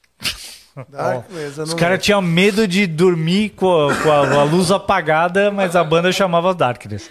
Então, umas crianças, né, velho? Então, assim, mas você tá ligado, né? Metal era isso, né? Que nem o Viper. As primeiras fotos do Viper no cemitério, você usou até hoje eles. né? Vocês ficaram com medo de tirar as fotos do cemitério. Ah, sim. Corta meu mic um pouco. Então, é, bom, aí, é, aí a coisa começou a ficar séria e, tipo, eles começaram a me encher o saco, assim, um pouco menos, assim. E eu era meio obstinado, falei, eu não vou sair daqui. E aí Ah, eu, bom. fui mantendo, estudando, tentando tocar cada vez melhor. E aí veio o Exhort, a coisa ficou mais séria, apesar de não ganhar dinheiro pra nada, né? Tocava Sim, Blackjack, tocava, tocava, é, já, fazia shows, fazia né? um circuito Qual era a formação do Exhort? Bom, é, a primeira formação do Exhort, assim, séria, foi eu, o Silvio Vartan, Nano Machado e o Rubens, Rubinho, na batera. Que a gente gravou o primeiro disco em 89, chamado Attitude. Ah, legal, cara. Que Saiu por onde? Saiu pela Dinamite.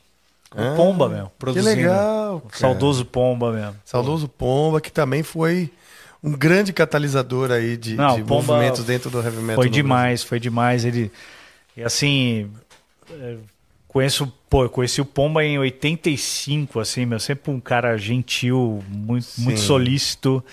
Então assim, quando a gente gravou esse primeiro disco, meu, eu fui ver o disco sendo feito, assim. É mesmo? Eu fui na fábrica. velho. Uau. E aí, meu, a gente escolheu uma capa assim, era muito simples, mas assim, Qual era o estilo? era metal, tipo metal melódico. Ah, legal. O primeiro disco foi metal melódico, mas assim, a gente não, não gravou tão bem, né? Não teve uma estrutura, era 89, né? Sim. Mas tinha músicas muito boas, né? Então, assim, a galera que procurar aí no, no YouTube aí. Ah, existe? esse o cara- não, o cara acha, o cara acha. Pô, que Exorte legal, é cara. Eu lembro até a lâmpada que a gente achou na capa. A gente queria uma capa com atitude escrito em magenta, meu. Magenta é uma cor do inferno, velho. Imagina em 89. Magenta, velho. Por que, que a gente escolheu isso? Mas é pelo nome. Falar, ah, magenta parece legal. Não sei o que, que passou na cabeça da gente na época. Mas aí a gente começou a fazer o circuito todo de heavy metal que tinha na Sim. época. Teatro Man Baby, Sim, eu já fui entendeu? assistir show lá. Tama Choque, aquelas coisas, né? Retrô. Ah, é? Vocês tocaram? Fiz, é, fizemos Ah, retrô. legal. Pô- Abrimos, meu, tocamos com o Pavilhão 9, Exhort. Legal. Meu, teve show que o João Gordo entrou no meio no Teatro Man Baby pra avisar que os careca eram cuzão. Nossa, vai ter cada história. né? Sim, porque o movimento punk sofria também essa Também, não, não. pressão dos caras. Mas a gente falou, mas não tem nada a ver com isso. Que aqueles careca não eram nada. Eram uns caras careca com uma machada na mão querendo bater nos outros. Não, não, então. Que tipo de movimento é esse? Mas aí, aí começou a ficar sério, apesar de não dar grana, né? Não, não dava dinheiro nenhum, mas a gente tocava por, porque também não tinha tanto boleto para pagar na época. A família até segurava uma onda, então a gente foi indo, assim. Heavy metal é muito difícil dar dinheiro, cara. Não, não, com Primeiro certeza. que você precisa reinvestir o tempo inteiro. É. Quando dá, você precisa reinvestir num novo projeto. Então ele só se autossustenta, autossustenta. E você segue feliz fazendo outras coisas. A gente foi saber isso anos depois. Porque assim, então, a gente fez todo o circuito de, de heavy metal e eu dando aula, né? Paralelo, eu dando aula aí pra galera do bairro, né? Era tipo boca a boca.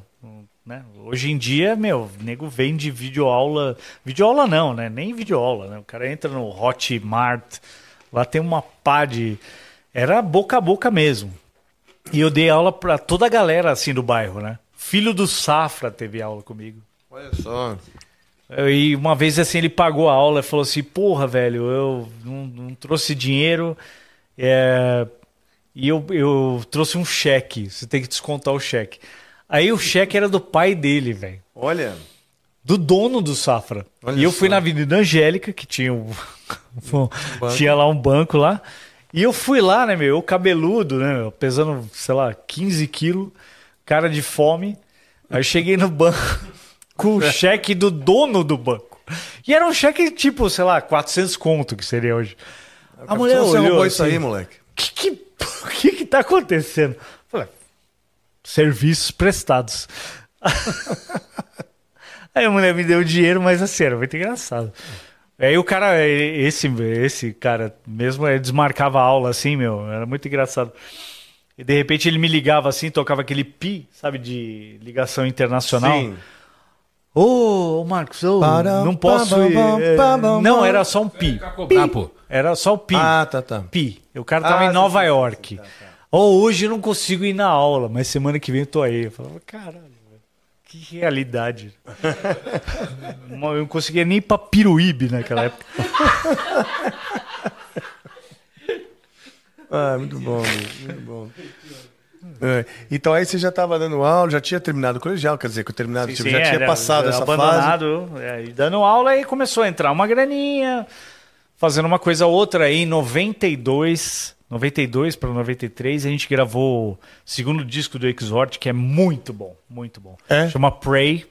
Também tá no Spotify. Tá no Spotify, vocês procuram Exhort, E-X-H-O-R-T.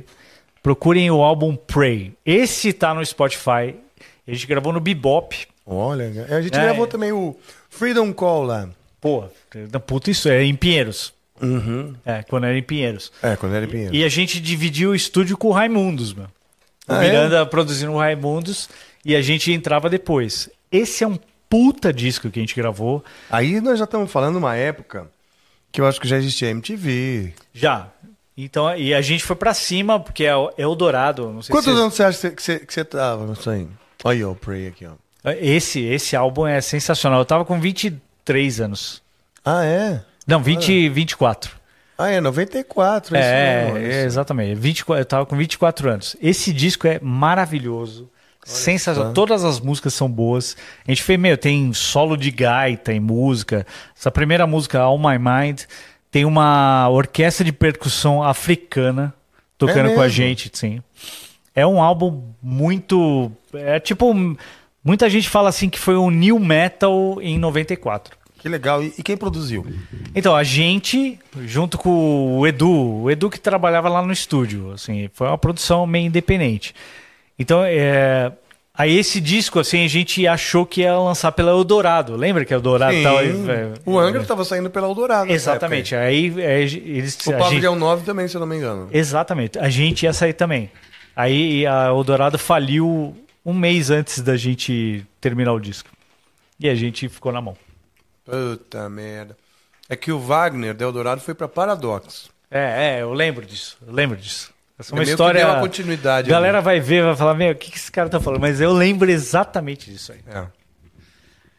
E aí a gente ficou órfão. E aí o disco, meu, a gente investiu uma puta grana, porque gravar no Bebop não era barato. A gente pagou do nosso bolso. É, Nego, sabe, vendeu carro. Que referências você tinha musicais, assim? Só heavy metal? Que como que foi sua Eu- eu- background de, de gosto musical? Nunca, Rafa. eu- tipo, eu fui só do metal. Eu ouvia Duran Duran e Megadeth no mesmo dia. Eu sempre fui eclético, assim. Então- Ainda é assim? Sou. Você ainda ouve música Não, pesada? eu não ouço mais música. Não? Não ouço. É mesmo. Eu tiro música. Ah, tá. Bom, puta, e agora com, Não dá. com o traje lá, vocês têm que Eu tocar um monte de uma... música. Cara, eu vou, eu vou pro de noite, assim, ob- obviamente que tem muito caminho pra chegar lá, mas assim, eu vou pro, pro programa, assim, ouvindo CBN, notícia do Palmeiras. Aliás, tem alguma notícia aí? Tem uma, você quer ouvir? Boa ou ruim? É, Tá um a um. um a um, é, tudo bem. Mas Há é o quanto tempo de jogo já? Tá com 65. Placar agregado tá 2 a 1 pro São Tá. Paulo agora, né? Mas a gente vai virar. Mas é... Hã? é Dois é, a um? Já tá no segundo um tempo, um. né? Tá no segundo tempo já. É, tá, tá, tudo bem. Eu já espero que não- hoje não, não vai dar bom. Mas, Você que perguntou, né? tudo bem. Não, não, mas eu tava vendo que os caras estão meio desanimados. É, pô. Entendeu? O problema de- da equipe palmeirense é que você vê que os caras não estão felizes, entendeu? Aí tá eu feliz. já sinto o cheiro, A gente tá feliz na totalidade, né? É. Totalidade, Totalidade, sou muito feliz. Nunca fui tão feliz desde que É? eu nasci. Que É. bom, cara. Pô. Mas tudo bem, tudo bem. Tá tudo certo. Bom, eu fico feliz também. É. Então, eu gosto de ver você feliz. Eu perdi o que eu tava falando. A gente fez um paralelo, porque eu perguntei o seu background, essas coisas que você gostava de ouvir.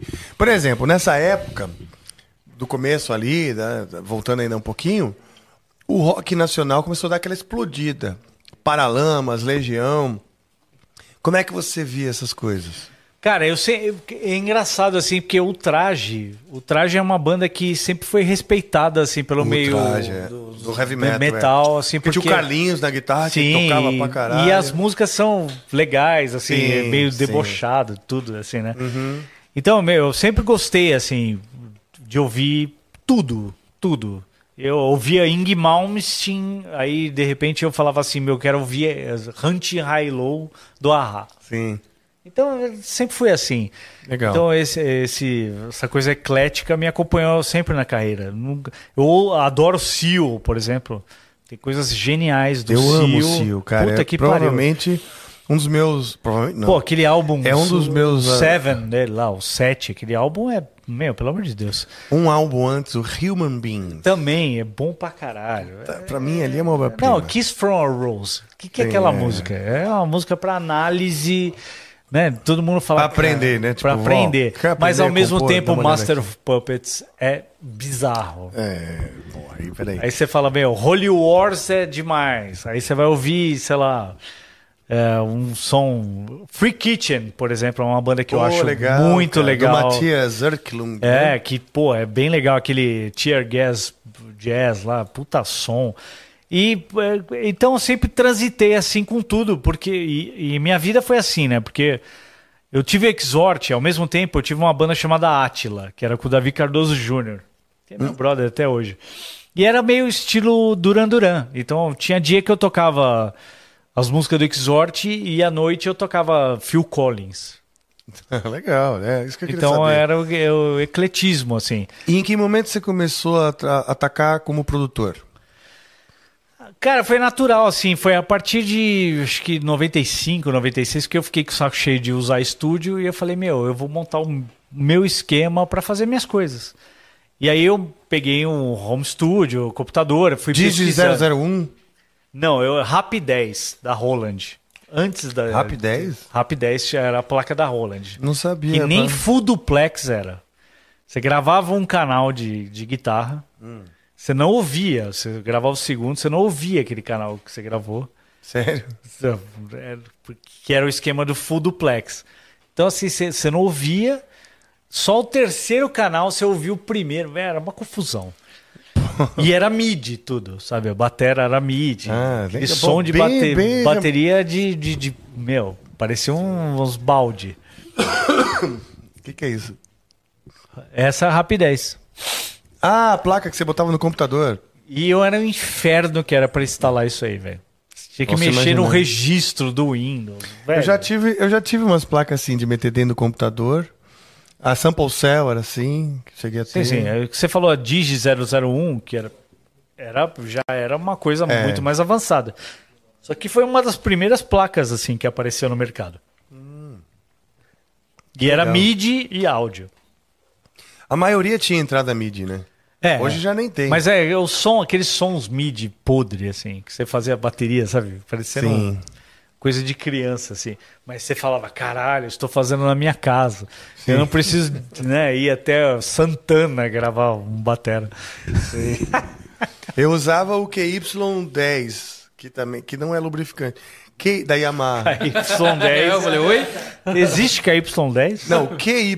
Tá, não, Era mas um- se o lubrificante é só o KY. É, não o- tem o 10. lubrificante é Mas eu o imaginei agora o KY10, caralho. Mas já que a gente entrou nessas de, de lubrificante, eu tenho uma dica. Óleo de coco. Quê? Já que a gente entrou nessas de lubrificante, Ah. óleo de coco. Ele ajuda a hidratar as partes íntimas. Ai, meu É, Deus. é gostoso. Ah, Faça uma experiência aí. tá. E- porque dependendo onde você coloca, pode virar óleo de cocô. Mas é, Não é uma piada. tá bom. Só humor. É, não, já que nós entramos na Seara, né? Vamos, vamos, a- vamos, a- vamos falar, aprofundar, né? Sim, sim. Literalmente. E então, aí você começou no seu home studio fazendo suas próprias coisas. Sim, sim. Eu, come- eu comecei gravando minhas coisas. Aí eu, eu montei um projeto de tocar temas de filmes, assim, Ah, na sim. guitarra, com- como se fosse assim, musicado com banda e tal. É, não, foi, não foi o Soundtrackers a primeira banda que fez isso. Eu que fiz, em 98. Comecei a fazer versões de temas, tipo Poderoso Chefão, Star Trek. E você programava tudo? Eu programava tudo, tocava teclado assim, aprendi a tocar teclado assim meio na raça. E programei tudo e eu fiz um projeto chamado Klein Project, que ele vai achar facinho. É, e assim, é tocando tema de filme, é, Ah, é legal. tipo com a guitarra solando assim. Então, Que legal. isso foi E essa aí, ó, eu- o que eu posso imaginar já é uma época que as empresas queriam gente para mostrar equipamento, porque começou a entrar equipamento importado no Brasil. É, mas eu não tinha nenhum contato com ninguém. Eu simplesmente falei, eu era um, é, Durango, E como é que você, você, vamos dizer, se apresentava nisso daí? Cara, eu, eu comecei a mandar assim pela internet, né? A internet estava me engati- engateando. E, tipo, aí veio o Clube da Frota Estelar Brasil, Que era o clube do, que- do Star Wars? de Star Trek. Star Trek. E os caras assim falaram, caralho, olha o que você tá fazendo. E eu tocava os temas de Star Trek, porque eu sou fã, né? E os, eu comecei a tocar nas convenções de Star Trek. Ah, que legal, cara. Meu, o Leonard Nimoy, quando veio pro Brasil, que é o Spock, pra quem não sabe, Sim, eu fui o técnico de som, velho, do Leonard Nimoy. é mesmo. Você chegou a conversar com ele? Ah, vagamente. E eu toquei na convenção do Leonard Nimoy, velho. O Spock é tipo o Jimi Hendrix Sim. da ficção científica, velho. Com certeza. Não, é- e, e para mim foi uma. E como eu cheguei lá? É, hoje os caras são meus, meus amigos até hoje. O, não o Ele Leonard morreu, Nimoy, né? não. Ele, é, tipo o pessoal da Frota Estelar Brasil. Toquei em várias convenções de Star Trek.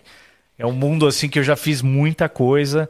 E até curiosidade, assim, eu, eu fiz tanta versão de Star Trek assim na guitarra que um site canadense fez um site para mim é, que chama Desktop Starships e tinha um milhão de acessos assim por mês assim no É Canadá. Que legal. Isso cara. em 99. É loucura, velho. Mas eu fiz assim, na minha casa. Eu falava, meu. E eu não ganhava grana porque eu não tinha direitos da- das músicas. Sim. Como é. que eu vou ter o direito de Star Wars? John Williams. sim, sim, Pedir autorização. Ô, John Williams. Sim. Deixa eu tocar a sua música na guitarra. Ô, deixa eu tocar, meu mano. Tô tocando direitinho, ouve É. aí. O cara, sei lá, uma mansão, sei lá onde. Sim. Então é. Aí nisso aí começou assim, a, a galera vê que eu manjava da, da história e começou a pintar é, gente me procurando. Aí eu tive um estúdio em 2000, é, ali do lado do Allianz Park, inclusive, que era na época Parque Antártico. Eu tive um estúdio lá na João Ramalho. E durante três anos aí eu produzi Carline, os camaradas, Ah, aí eu, galera. Aliás, o Carline sempre fala assim que ele uma versão dele de Sleepwalk foi o melhor som de lap steel que, eu, que ele tirou na vida foi comigo. Ele já falou, e falou aqui. Eu não tenho um papo que ele praticamente só grava contigo? Sim. Tudo É? que ele precisa fazer assim, ele grava comigo lá no meu estúdio atual, né? Usando Fractal, aquelas coisas assim Ah. que ele ama. E ele gravou várias coisas comigo dos últimos anos, assim, acho que praticamente tudo, assim. A não ser que você esteja me traindo, Carline. Bom, do Micacim ao Fractal, a gente vai chegar nisso daí. Caralho, foda. Mas eu quero fazer um jabazinho aqui hoje, pessoal, que é o seguinte, eu quero falar da empresa Corby Toys, que é do meu amigo querido Luiz Ascorbi. Por que, que eu vou falar dele? Porque ele tem ideias malucas de brinquedos inusitados, como por exemplo o pai ausente. Eu ganhei um desse aí, né? Você ganhou? Ganhei. Cadê o pai ausente? Não tem, né? Ele é ausente, não tá aqui. Tá, tá. Né? É, são brinquedos colecionáveis, né? O patri... Esse aqui saiu na revista Veja em vários lugares. O Patriota do Caminhão. Que pariu. Na semana seguinte do Patriota já, já, já tinha lançado isso daqui, cara. Ele falou: não abre, hein? Não tira daí, senão não tem sentido. Claro, né, Luizinho, que eu não vou tirar. É, ah, olha só, esse daqui é demais. Esse aqui vai todo mundo querer. Advogado Paloma, mano. Advogado Paloma. Advogado Paloma. Trabalha comigo, caralho. É? Igor, ó, o Igor O tá lá no Guimarães. The Noite, ah, né? Sim, é mesmo, é. É, sim, ele O entrou. Dileira tá lá agora também? Não. Não? Ah, eu achei que ele tava. o Igor vindo- entrou no lugar do Léo Linza. Se amar é crime, eu sou um traficante. Mas eu quero muito falar com vocês. É muito bom. É, muito bom. Só que é o seguinte: hoje, os caras fazem várias coisas, né? inclusive café. A Corby Toys. Quero café! Quero café! A Corby Toys faz esse café e eu sempre peço porque é bom para caralho, mesmo. Mas hoje, exatamente hoje, a Corby Toys está lançando o boneco do Raul Seixas. Ô, louco, bicho. E eu sou fanzaço de Raul Seixas. Pô, demais. E já tinha falado pra ele, meu, assim que lançar, eu quero o boneco do Raul Seixas. E, e eu tô aqui com, tipo, a versão 0.0, porque Caralho, meu. É, o que vai pra, pra galera ainda é outro. Isso aqui é tipo um protótipo. Então, tô muito, muito feliz aqui. ó. Eu tenho já o Raul Seixas da Corby Toys, que pretende fazer outros ícones aí do, do rock e como bonecos, né? Então, por isso que eu fiz essa, essa interrupção aqui pra, pra fazer um. mandar um abraço pro Luiz Ascorbi, pra todo o pessoal da Corby Toys, pelo excelente trabalho. Demais, mano. O Joe vai ganhar um pai ausente depois. Ele merece, ele merece. Eu queria um pai chorando no banho. Apesar de ele ter um pai. Apesar de que o Joe tem um pai mega presente, que faz comida pra ele, eu fico até, só fico babando assim, na. Terça-feira que você não vê, a gente fez o episódio extra eu, eu e o Joe. Tô, Joe. E o pai, o pai e a é mãe dele estavam no chat. Não, são mega presentes, são mega presentes. é, mas é que o. Não sei por que o, o presente vai bem pra ele. Hoje, inclusive, hora. eu fiz questão de correr e tá aqui, né? Porque quando fala Obrigado. de traje a rigor, fala a parte de. Fala de metade Verdade. da minha vida também, É né? verdade, boa. É, o meu pai é o Flávio Suete, que tocou Pô! 12 anos no. E ele tocava, ele tocou ali muito tempo no Palmeiras, né? Não, quem tocou foi meu vô. Seu vô. Meu vô. Exatamente. é. Foi meu vô que tocou no Palmeiras. é. Meu Como vô, toca- assim? meu vô tocava no, no salão lá do almoço do Palmeiras, ficava tocando. Ah, é? Eu não É, sabia, cara. É. E, enfim. Então aí- é uma. Você tá na terceira geração de músico. Isso, aí eu virei fazer podcast, vai vendo. Ah. Mas é. É um puta batera também. Não, Mas eu. eu... o Flávio toca muito, meu. Não, mas o e o Deco também. Pô, é, né? É, eu costumo. Hoje em dia eu não, não, não, não toco mais tanto, mas. Você dá pra um bom Dou batera, pra um assim? bom baterista, assim, gostosamente falando. mas eu fiz questão de vir aí porque também sempre que tem o traje rigor é o que eu falei, faz um pouco, Pô, faz parte da minha vida também, então Demais, achei legal demais, demais. Obrigado. Muito, muito bom. Já, pô, já tá o quê? Uns 15 anos no traje. Eu tô desde 2009. É? Vamos fazer a conta, 15 anos. 14. É, é, 14 anos, então, essa é a fase mais, é a, é a formação mais longeva do traje da história, né? Eu, Bacalhau, Mingau e Roger. É, que legal, cara. É. Pô, é, tá bem assídua mesmo, né? Tá, tá, tá firme. Consolidada, que legal. A gente cara. vai ser enterrado junto aí, pelo jeito. Bom demais. E aí tem aquele papo, né, de que o Roger não viaja de avião, aí os shows tem que ser tudo próximo. É, então, ele estipulou, isso é uma coisa assim, do Roger, é, nem é só do avião, né? Eu acho assim que ele tá sossegado, assim, acho que já, sabe, ele quer, tá com duas filhas, lindas, aliás, e ele quer cuidar da fi- das filhas, ficar de boa, ele tá super tranquilo em relação a isso. É, vai num de noite, é muito divertido, né? A gente trabalha num, lugar- num hospício, né? Puta, Quinta é legal série. demais. É muito legal trabalhar lá. Então a gente faz puta som lá, tem os shows assim num raio de 150 quilômetros, assim que ele estipulou. Então vai ter inclusive um show do traje no Tóquio Marine dia 26 Ah, que legal. de outubro, né, no Tóquio Marine. É, ingressos já estão à venda, então quem quiser ver o traje aí com né, a Realmente, formação, porra, top. Legal. Tóquio Marine, dia 26. Então ele tá tranquilo em relação a isso, assim. Então é dar uma sossegada e a gente trabalha toda segunda e terça, a gente tá no de noite, gravando ali, fazendo aquelas loucuras que a gente faz. Vocês gravam pra semana toda? Sim, às vezes eu nem sei o que a gente tá gravando. É? É, tipo, ah, hoje é o programa 2814. Você não sabe o que você tá gravando. Entendi. Você fala, meu. Que intenso. Olha ali, meu, os caras falam, quando é que vai pro ar? ah, tipo, quando vocês foram? Sim. É, pô, eu não sei quem Foi perguntou. muito divertido quando Não, foi da hora. E aí, quando é que o Angra vai pro ar? Não faço a menor ideia, velho. Ah, Tem que ficar, sabe, tipo, olhando ali no schedule. Mas assim, é, é realmente intenso, assim, a coisa. é- vai todo mundo, né? Vai rock and roll. Essa semana foi o Massacration, no mesmo dia foi Eu quem... vi, bicho, foi demais. No mesmo dia da gravação, foi, sei lá, um funkeiro. É loucura, né? Você toca Metal Bucetation, depois você tem que tocar, sei lá, uma música que chama Me Fode. No fim, tudo reverte no mesmo, no mesmo orifício. Não, é loucura, é loucura. Você fica louco. Mas é divertido pra caralho. Porque o SBT é divertido. Sim, é Você tá andando no corredor assim, você encontra Sim. um oito anão, de repente um cara vestido de girafa, aí o rock falando, ô, tudo bem? É, é. doideira. É, legal, legal. da hora, da hora. E é lá na Anguera. É, né, agora. Saída 17. Cê- e você demora quanto tempo pra chegar? É o tipo de pergunta, mas é por curiosidade. Cara, depende do dia.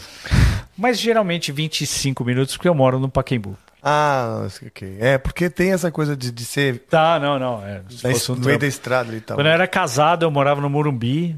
Aí eu, Demorava um pouco mais. eu não cheguei, eu me separei antes. Entendi.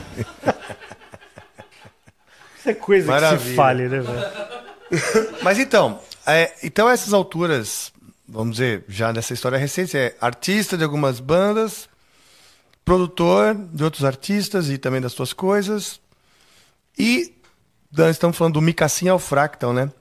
A Pig Guitars, a empresa, Estamos aqui. né? Como que ela começou e quando? Então, a Pig Guitars, na verdade, é uma empresa que nasceu, eu acho que, se eu não me engano, em 2017, né? E assim, eu não tenho nada a ver com a, com a história do nascimento da Pig Guitars. Eu Tá. entrei na Pig Guitars depois. Muita gente fala assim, ah, meu, você que deu o nome, né? Porque é porco, Palmeiras. Aliás, tá tudo bem o jogo aí? Você que tá falando, Igual, cara, segue Segue igual. igual, né? Tudo bem. Segue igual. Mas então, assim, todo mundo fala assim, ah, que você que deu o nome, porque tem Pig, né? mas eu não tenho nada a ver com a história, são os meus sócios. E aí eu. o E prim- eles são palmeirenses? Não, eles. Também não. São, estão em lembro- Brasil. A minha confusão era a seguinte, eu tenho aquele amplizinho que era o Pig Nose, lembra? Ah, lembro. Que é uma caixinha assim, Lembro, que era lembro, legal pra lembro, caramba. lembro, lembro. Que o nariz do. É o volume, o nariz do, Sim, sim, do, sim. do porco. Pode crer. Nada a ver também. Não, não, nada a ver. Então, assim, eu, eu, eu peguei um equipamento, a, a primeira pedaleira assim, que eu peguei da Fractal, que eh, chamava X8. Tá, E eu comprei assim, Moamba. Tá. E eu fiz um review para um amigo meu, aliás, um abraço, Sampaio, Guitar Experience, que é um site muito legal, guitarexperience.com. Eu fiz um review para eles, assim, tipo, só mostrando equipamento, assim, sem, sabe, não queria nada. Despretensioso. É, tipo, só pra, pra dar uma força pro cara e mostrar equipamento, porque eu achei muito legal. E meio viralizou, assim. Muita gente falou, caralho, meu, fractal, como assim? E aí es- esses meus futuros sócios viram, né, esse vídeo e falaram, porra, meu, a gente tá, tá trazendo fractal pro Brasil. Ah. E entraram em contato comigo e falou assim, ó, a gente é o representante da Fractal no Brasil. Eu falei, caralho, porra, né? Da hora, vamos marcar uma reunião. Eles são de Brasília. Aí a gente conversou, meu, a coisa foi andando, foi muito legal o papo. E pô, virei sócio da.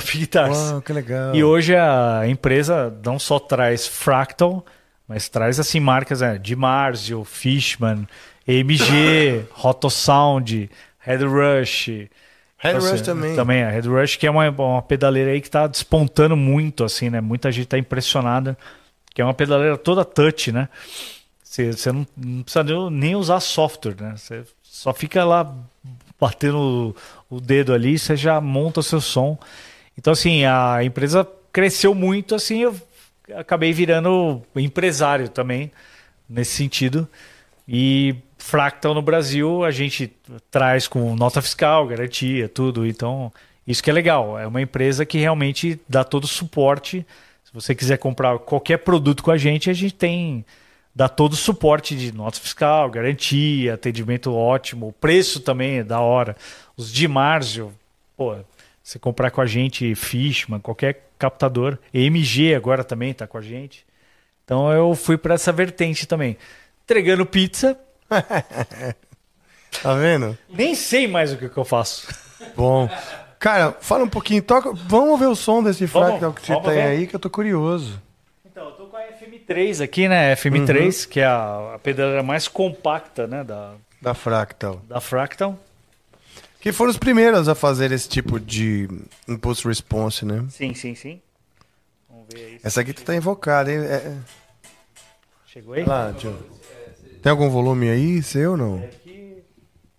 Esse, esse aqui grandão não tem nada a ver com volume. deixa eu ver. Acho que é alguma coisa de cabo.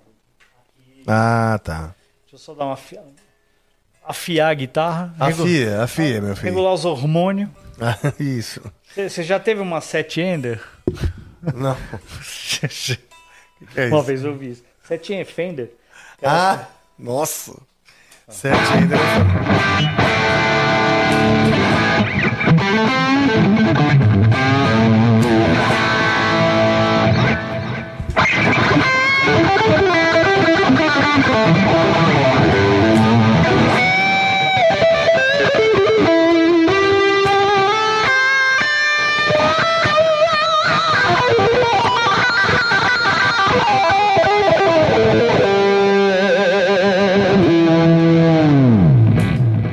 só.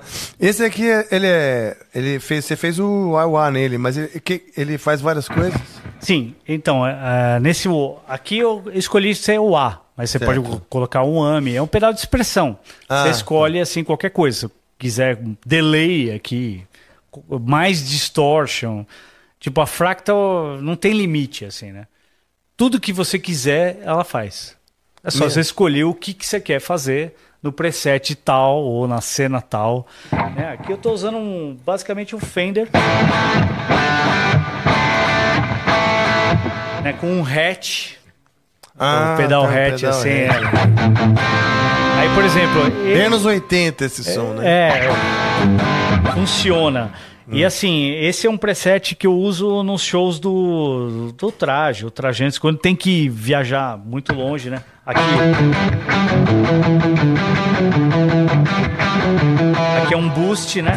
Aí eu volto normal, aqui é o solo mesmo, né? Deixa eu ver, um solo, sei lá, legal. Um solo de. Nós vamos invadir só praia.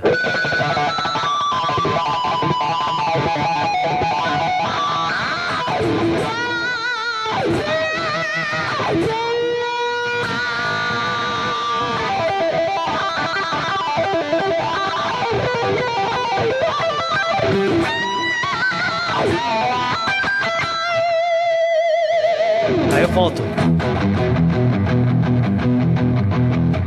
É? Ó, legal, cara. É. Bem legal. Então eu trabalho com cenas, assim, mas a FM3 é a pedaleira mais compacta né, da, da Fractal.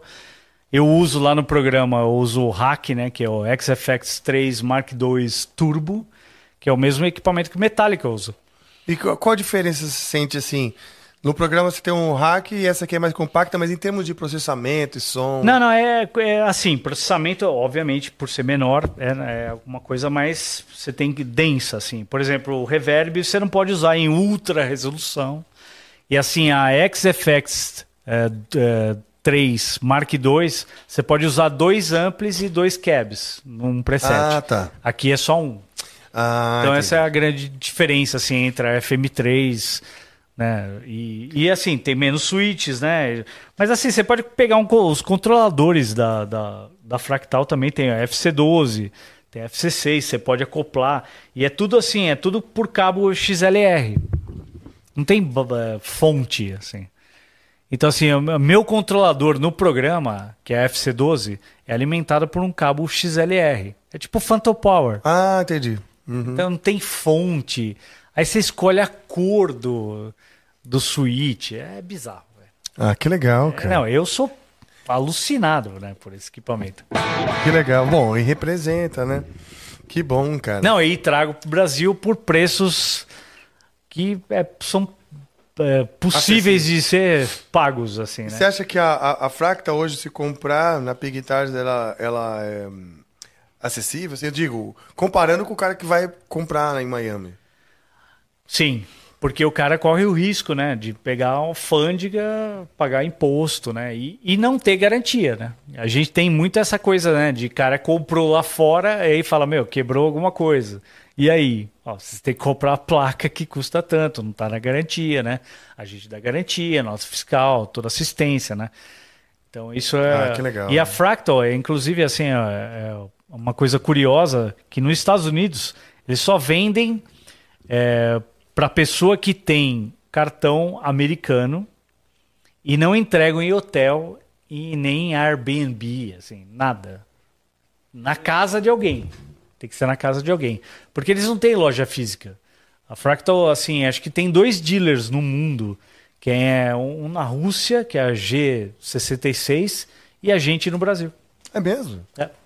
Eles mesmos. Se entrar no site da Fractal agora, você vai ver assim quem são os dealers no mundo. Assim. É- no Bom. Brasil é só- com, com certeza só a gente. E no mundo é muito pouco, porque eles vendem direto, assim. Pras lojas. É. Tem tanto sistema bom, né? Nem de- loja, eles vendem direto para o consumidor. Você vai na Guitar Center, não tem Fractal. Eu fui na NAMI em 2022, não tinha stand da Fractal. Não tinha. Não tinha, tinha da Camper, tinha do tudo. Sim, sim. Porque os caras estão, meu, a gente Não tá, dão conta de entregar. Quem usa Fractal? Metallica, Megadeth, Megadeth não sei se está usando. Dream Theater, meu, sei lá, Andy Summers, Steve Vai, Joe Satriani. A propaganda deles é John Mayer usa Fractal hoje em dia. É, eu ouvi falar, cara, que, É. ele, que ele tá substituindo, porque ele lava um, lá, um caminhão de Não, amplificador. não, e os ampli tem que ser angulado certinho. É, é. Nossa, o microfone Sim. 1938. Ah, pela puta lâmpada, velho. O cara liga isso aqui e acabou. O show tá Exato. puta som. É. As minas gritando. Ah, lindo. Tá tudo certo. Vem cá, vo- você conheceu o, o, o Roger antes ainda do traje? Conheci. é, assim, eu toquei com o Léo Jaime, né? Muito tempo. Ah, tá. Eu toquei com o Léo Jaime em, ah, de 2000 e... Puta, deixa eu lembrar aqui. 2004 até 2008, mais ou menos. Aí eu fiz uma tour.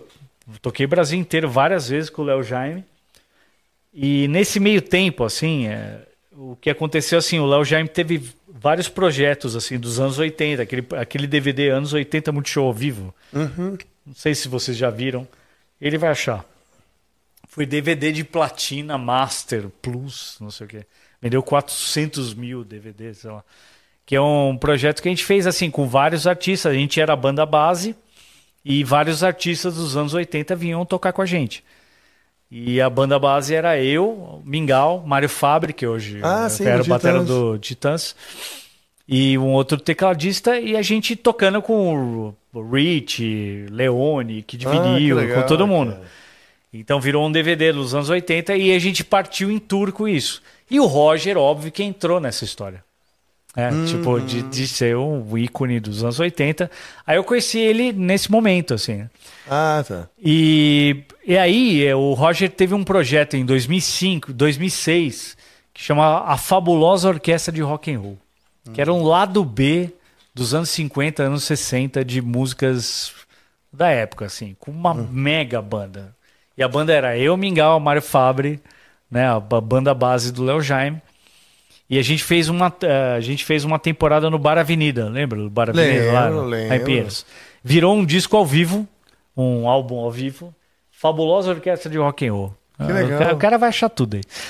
E, meu, é um álbum absolutamente espetacular, porque é ao vivo mesmo, com uma big band, Olha só. tocando umas putas Porque já tinha uma. Big Band tocava lá, não sei se é a mesma. do- Não, do não, Bar não. A gente fez assim durante três meses. Tocava os Heartbreakers lá. É, Eu adorava assistir. não, sensacional. Os Heartbreakers. O- então, o Dinho, que era o, o Dinho do Heartbreakers, Mestre Dinho. o mestre Dinho, Sim. que gravou Exhort naquela música que Ah, eu é? falei da, da, da orquestra Ah, da banda O Mestre. Dinho também gravou uma percussão no álbum. No Rebirth do Angra. Olha que louco. É. Que Tem uma louco. música que chama Unholy Wars, que não é. o- é Unholy Wars. É, isso Olha. é ao vivo. Mas assim, você pode procurar a fabulosa orquestra de rock and roll nos streamings, assim. Isso aí é gente tocando ao, ao vivo, assim. né? Tá. Então, o Mestre Dinho, ele, já, ele foi meu professor Olha que louco na isso. faculdade de música. Ele era, o, vamos dizer, o coordenador do, de- da área de percussão, né? E também, quando eu dava aula no Souza Lima, ele era também professor e coordenador da- da- do grupo de percussão do Souza Lima. Então, eu já tinha essa proximidade com ele. E, por amizade mesmo, ah, ele participou, cara, desse... desse- Então, olha que louco, mano. Ele que fez o maracatu lá.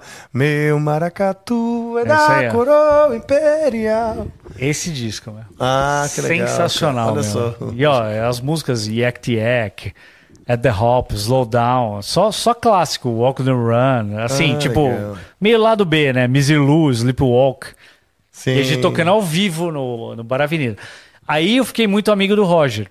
Ah, legal, cara. E aí, assim, processo natural. Tipo, o traje rolando.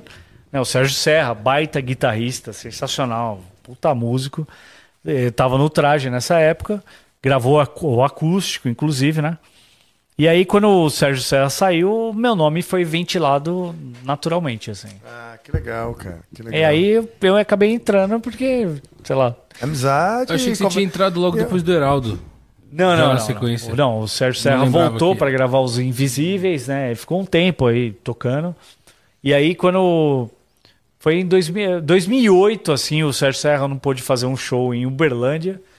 E aí o Mingau me ligou, pô, meu, precisamos de você, tal, não sei o quê. Eu falei, meu, você tocar cinco músicas do traje. Não, mas tira só as 20 que faltam. Eu fui, eu fui daqui até Uberlândia de busão, ouvindo as músicas e beleza, né? Eu cheguei lá, fiz o show tal. Aí em 2009, quando o Sérgio Serra saiu da, da banda, naturalmente o meu nome ventilado por todo mundo, todo mundo sabendo o trampo que eu e a amizade que eu tenho com o Roger, normal, assim, meu nome ser ventilado. Aí eu fui, entrei como convidado e tô Aí. convidado até hoje. Que bom, cara. Que bom, que legal, bicho. Muito bom. Senhor diretor, temos perguntas aí? Temos, sim, senhor. Bom, primeiro de tudo. A acabou primeira o jogo? pergunta que eu quero saber, acabou o Acabou jogo? o jogo? Cara, eu vou olhar aqui, mas as notícias não são boas. Ah, pela cara Ah, do Joe. Tá finalizando agora, tá no acréscimo e tá 2x1 São Paulo. Então, 2x1 São Paulo? É, então hoje, hoje não deu. Hoje não deu. Eu já tava com a impressão que ia dar merda. Fala, quer saber? Vai dar merda, eu vou lá no Amplifica. Pra conversar. e Não, não, não, mas Esfriar você sabia, você sabia que tem essas coisas comigo? Como assim? Premonição, velho. Sério? Eu sei quando a coisa não vai rolar. É mesmo? Sei. Eu- várias vezes assim eu já deixei de fazer alguma coisa porque eu falei, meu, não vai rolar isso aqui. Olha só. Então, assim, eu- sei lá, não, não tem essas coisas de ah, premonição, sou sensitivo, não. Mas, assim, meu ânimo, ele vai de acordo, assim. Eu falo, cara, isso aqui não, não vai dar muito certo. Cara, esqueci de falar. Hoje é dia do rock. É. Parabéns a todos nós. Hoje é Sim. dia do rock. Esqueci de comentar.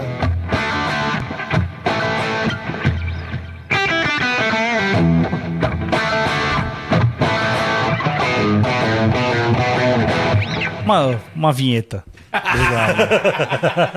Muito Faz bom. isso muito bem lá no, no de noite, né? Já tá acostumado. As vinhetas que a gente faz lá é mais fácil. Ou quando alguém ganha alguma coisa. Música do Senna. Essas Pô, besteiras. manda mais. É, é tipo. Essas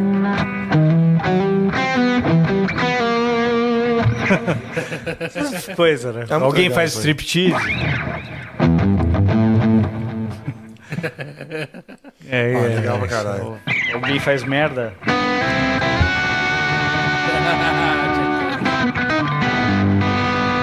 Seu Jackass. Hum, não lembrava. dessa. Essas coisas. Que é, o, que é uma das que a gente mais toca, aliás. Vamos lá. O Pedrinho da guitarra mandou aqui. Salve, salve família. Queria saber se o Marcos passa o dia todo com o cabelo pra cima ou se é só em compromisso. Isso é uma coisa que você nunca vai saber. É tipo o Kiss tirar a máscara. É. Ele já tirou a máscara lá no Vandeco Pipoca, vai Não, é. contar o segredo. Não furei nenhum travesseiro lá na minha casa. É, o Brunão Souza mandou aqui. Salve, salve família Brifica. Salve. Rafa, vi uma foto sua com o Ozielzinho. Rolou alguma jam? É, Marcos, seus trampos são fodas e um deles é o CD do Ultraje com Raimundos. Puta, Como foi a legal. elaboração e produção dessa ideia até virar um CD? E salve especial pro saudoso Caniço. Abraços. Então, é, essa ideia nasceu da, da, da deck, né? Ah, o Rafael falou, meu, puta, eu tive uma ideia aí, meu, né? O Raimundos tocando o traje, vocês tocando Raimundos. E a gente ficou, tipo, no Bebop, já não em Pinheiros. Ficamos indo todo final de semana lá fazendo, Raimundos também gravando. E a gente só ouviu o que um ou outro fez um dia antes do lançamento. Então foi muito da hora, assim, porque a gente falou, caralho, olha as versões que os caras fizeram e eles ouvindo as nossas, assim, né? Pô, Foi muito legal. Eu não sabia E- que tinha rolado isso. Esse cara. disco é demais, meu. O Traje versus Raimundos, puta, é sensacional. E o traje hoje sai pela deck? Não, a gente não sabe por onde sai. Cê- não faço ideia. Os Esse direitos disco. do, do, do- os direitos são do, do Roger, tipo, porque na É. época saiu, acho que, sei lá, Som Livre, não lembro. Warner. Pra Warner. É, então, eu não, eu não sei te dizer, assim. Ele- saberia dizer melhor, mas eu não faço a menor ideia, assim. Eu, eu falando isso, eu o convidei desde o começo, né? Porque eu o conheço desde pequenininho, então eu convidei ele também pra vir Tio aqui. Roger. E ele carinhosamente disse pra mim que não vem a podcasts. Sim, então, sim, sim, sim. Roger, se você estiver aqui ouvindo, um representando. beijo. É, isso. Se estiver ouvindo, um beijo aí. Tamo junto. É, deixa eu ler a próxima aqui. Hum, deixa eu ver. Essa aqui... Não, vou ler a outra que eu tenho uma aqui pro Rafael, vou ler depois. Ah, Rafa, na pergunta do Brunão, tava, ele tava perguntando se você fez uma jam com o Ozelzinho. Ah, tá, não. Foi o seguinte, é que eu, eu postei uma foto hoje, um TBT, com o Ozelzinho, que é um guitarrista Ah, fudido lá do Maranhão. Bom pra caralho. E nós fizemos agora em São Luís, fazendo um show lá. E ele foi assistir o show do Angra com o filho. E, e aí, a gente, eu já sou amigo dele há muitos anos e tal, tal, tal. Então foi isso. É, é, é, fui oficializar o convite para ele vir ao Amplifica. Legal. Eu fiz uma live pela Pig Guitars com o Zelzinha, parceiro da Ele Pig. manja muito de, de equipo também. Pelo né? amor de Deus, não, ele manja muito, tudo, né? de tudo. Não sei de tudo, né? Ah, Mas assim, nessa área, o cara não é fraco. sim, sim, sim. Na área de guitarra. De tudo, tipo, você sabe fazer risoto, o Zelzinha? É, também não sei se ele É, sabe então. fazer risoto. Mas, Se ele Guitarra, fizer um risoto, vai ser bom também. aí eu caso. Se fizer um risoto com a guitarra, melhor ainda, né? É, Só falei isso porque eu tô com vontade de comer o risoto. é mesmo? É, Qual- não sei. Que tipo de risoto você gosta mais? Cara, qual- qualquer um, velho. É? Na mesa. Na mesa quentinho ali Um pronto. shimeji. Hum, É, eu gosto com shimeji também. também. Olha o que tá virando Limão podcast. siciliano. Normal, normal, tô acostumado. Vamos lá. Falamos de fezes ainda, né? Falei, deixa eu pensar. Não, né? Acho que não. De fezes, não Falamos, falamos Falou. que o óleo de coco, dependendo de Ah, como pô, você de usa. fezes, é, Mas nem fui eu, foi ele. É, é. Não, eu Virou não- óleo nem de posso cocô, falar é. porque o SBT teve um caso bizarro recente. Sério? Mas veio a público? Ou você que ficou sabendo Ah, não, nos se bastidores? procurarem ali, é, fezes, micro-ondas, SBT. Você vai chorar. Não, não tem Tava nada a ver. faltando Não, não. ó, Eu tô pelo entretenimento. São os sempre. caras aí que estão falando. Não micro-ondas, nada. SBT. Ah, vamos ver, né? Vou ficar curioso. Brasil. Apresentador do SBT é demitido após ter escondido toalha suja de fezes atrás de micro-ondas. Tem até o nome da pessoa. Não precisa falar. Não, também. não. O pessoal sabe, mas não precisa. Mas você tá ligado, né? Eu trabalho Não, eu não sabia. É, então. Então, é, ficou sabendo, infelizmente. Mas tem a foto do rapaz aqui. Sim, sim, sim. Sim, Eu claro. olho. É, Não imaginaria que ele. Você pelo- vê, né? Que situação, né, velho? Você vê, às vezes o cara. Você imagina aqui, no estúdio aqui, O Rafa não fez. Olha, Ah, Eu posso dizer que o Rafael já urinou no chão do. do enquanto o amplifica Ah, eu ouvi falar, É. ouvi falar, ouvi falar. É. Você já fez isso. Não fui mandado embora, porque eu pedi desculpas programa é de seu. joelho. Quem foi o catalisador desse momento? Paulo Barão. Paulo Barão. Pá, velho, eu entendo. Eu juro por Deus. Abraço, Barão. O Barão, ele... a presença dele, eu preciso ficar... Tipo, É, eu preciso me cuidar, porque eu sou induzido a loucuras com ele perto. É, o Gilvan Matoso mandou aqui. Fala, Rafa e Marcos. Sussa. Salve. Aí Ele falou: no show de amanhã em Londrina, será que rola tirar uma foto com mais dois amigos, o Fer e o Juninho, e a banda? É, se rolar foto com vocês, é, como dá pra se identificar, pra poder tirar? Ele quer saber como que ele se identifica lá, pra falar que é ele aqui. Fala que você mandou, o Gilvan que mandou mensagem na NV. Rafael Pronto, vai saber. pronto, fala isso. É. é... Puta, eu tava falando pra todo mundo que é pra Londrina. Eu, Joinville. Puta que pariu. Todo mundo, eu corrigi. Não, não, não, não vou pra Londrina, eu vou pra Joinville. porra, Agora, bicho. pelo jeito, eu vou pra Londrina mesmo, né? Aí ele mandou aqui, o Amplifica é foda, pede pro Klein fazer um solo da Mr. Crowley. Abraço. Ó, Porra, bicho. Que te botou na roubada, hein? Pau, é, os caras fazem isso. Os caras fazem isso, Te cara. botou na roubada, hein, bicho? um pedacinho.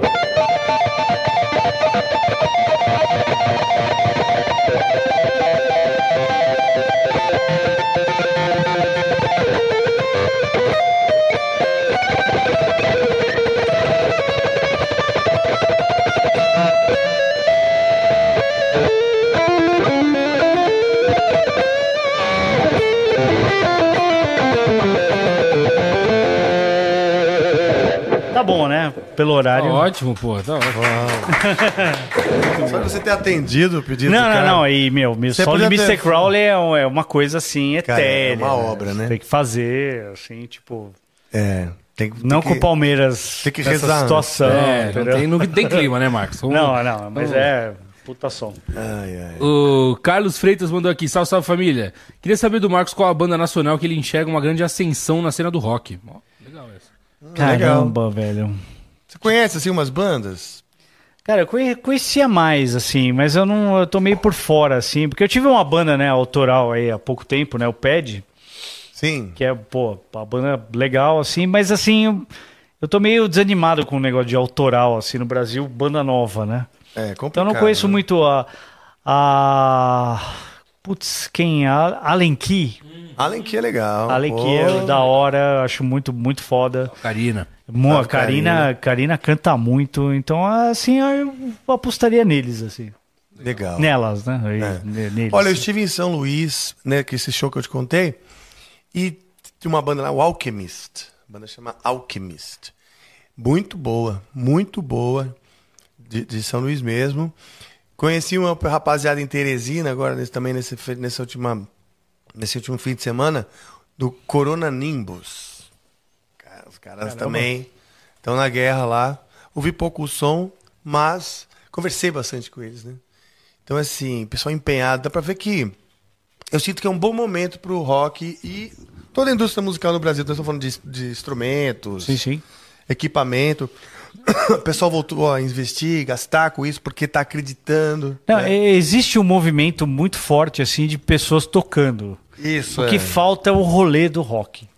Falta o rolê do rock e falta entender que uma banda é mais do que você chamar os caras que tocam melhor pra caralho pra ver o que sai. Não, tem que fazer música boa, canção Fazer boa. músicas boas e encontrar um conceito pra aquela banda, Sim. uma ideia central pra banda e Uma- não ter vergonha disso, entendeu? É, e esse, esse lance do rolê eu acho muito importante. O único rolê do rock que existe hoje no Brasil é dos motoqueiros. Que é o rolê. Ah, sim, sim. Que, né? Festas de motoclube, né? É, que o cara vai pra ver as bandas e tem o rolê do rock, o cara se identifica. Porque tem o rolê do sertanejo. O sertanejo, meu, o cara já vai pra aquele esquema. E nem ouve as músicas direito, assim. Então o rock precisa achar esse rolê, que é muito dos motoqueiros, que tem bastante. E as bandas consagradas, assim, tipo, pô, tem que falar, o Angra é uma banda consagrada, o Traje. A galera vai pra ouvir as músicas, não precisa tanto do rolê, mas as bandas novas eu acho que precisa muito de ter essa unificação, assim, ter um festival, assim, um ajudando o outro, aí você fala, porra, meu, eu é, um- é, sabe, um evento, assim, que é muito parecido com o sertanejo, o funk, o que eles estão fazendo, assim. Ter o rolê do rock. O Gustavo Ribe mandou aqui. Boa noite, galera. Queria saber se rola uma jam com o Rafa hoje, entre, entre o Marcos e o Rafa. Pô, vamos fazer uma Rola. jam. Pô, podia, inclusive, deixar essa jam pra. Final? É, porque aí já, já, você já Tá bom. engloba Sim, tudo aí lá. qualquer coisa, se eu fizer alguma coisa errada, eu já vou embora sem, sem dar tchau. não, não tem. A última aqui é pro Rafael. É, o DVE23 mandou, Rafael, obrigado por tocar é, The Voice Commanding You na semana passada, ficou demais. Hoje eu posso pedir pra tocar a minha Ah, é. preferida da sua carreira, é, Torments of Fate, do Bittencourt Project. É, sigo na campanha, aí ele mandou uma hashtag gigantesca aqui, medley só com o Rafael cantando nos shows do Angra. Essa é a hashtag que ele subiu aqui. Medley? Abraço. Medley só com o Rafael cantando nos shows do Angra, que aqui no show do Angra tem um momento só você cantando. Quem sabe? Aí, né? porra. Ele pediu Torment of Fate, mas claro, só se... Hoje eu Queria isso no tô, eu tô traje. mega rouco, cara, sério mesmo. Tô meio rouco aqui, eu vou, vou dar uma enrolada. Tá bom, Agora ou vocês- depois? Não, agora eu já acabou as mensagens. Agora é Ah, acabou a você- Agora é mensagem? com vocês aí. Então pronto, posso falar da Tormenta Feita, né? Vou tocar no violão mesmo.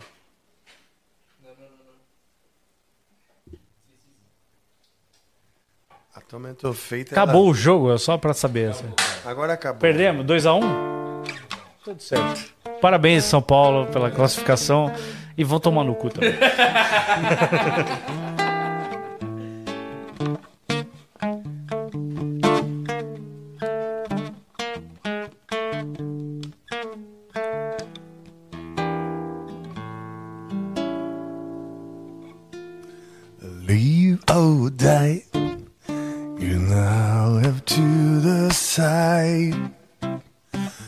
Are about to end. I hope you understand. That's the torment of fate. Menos assim começa.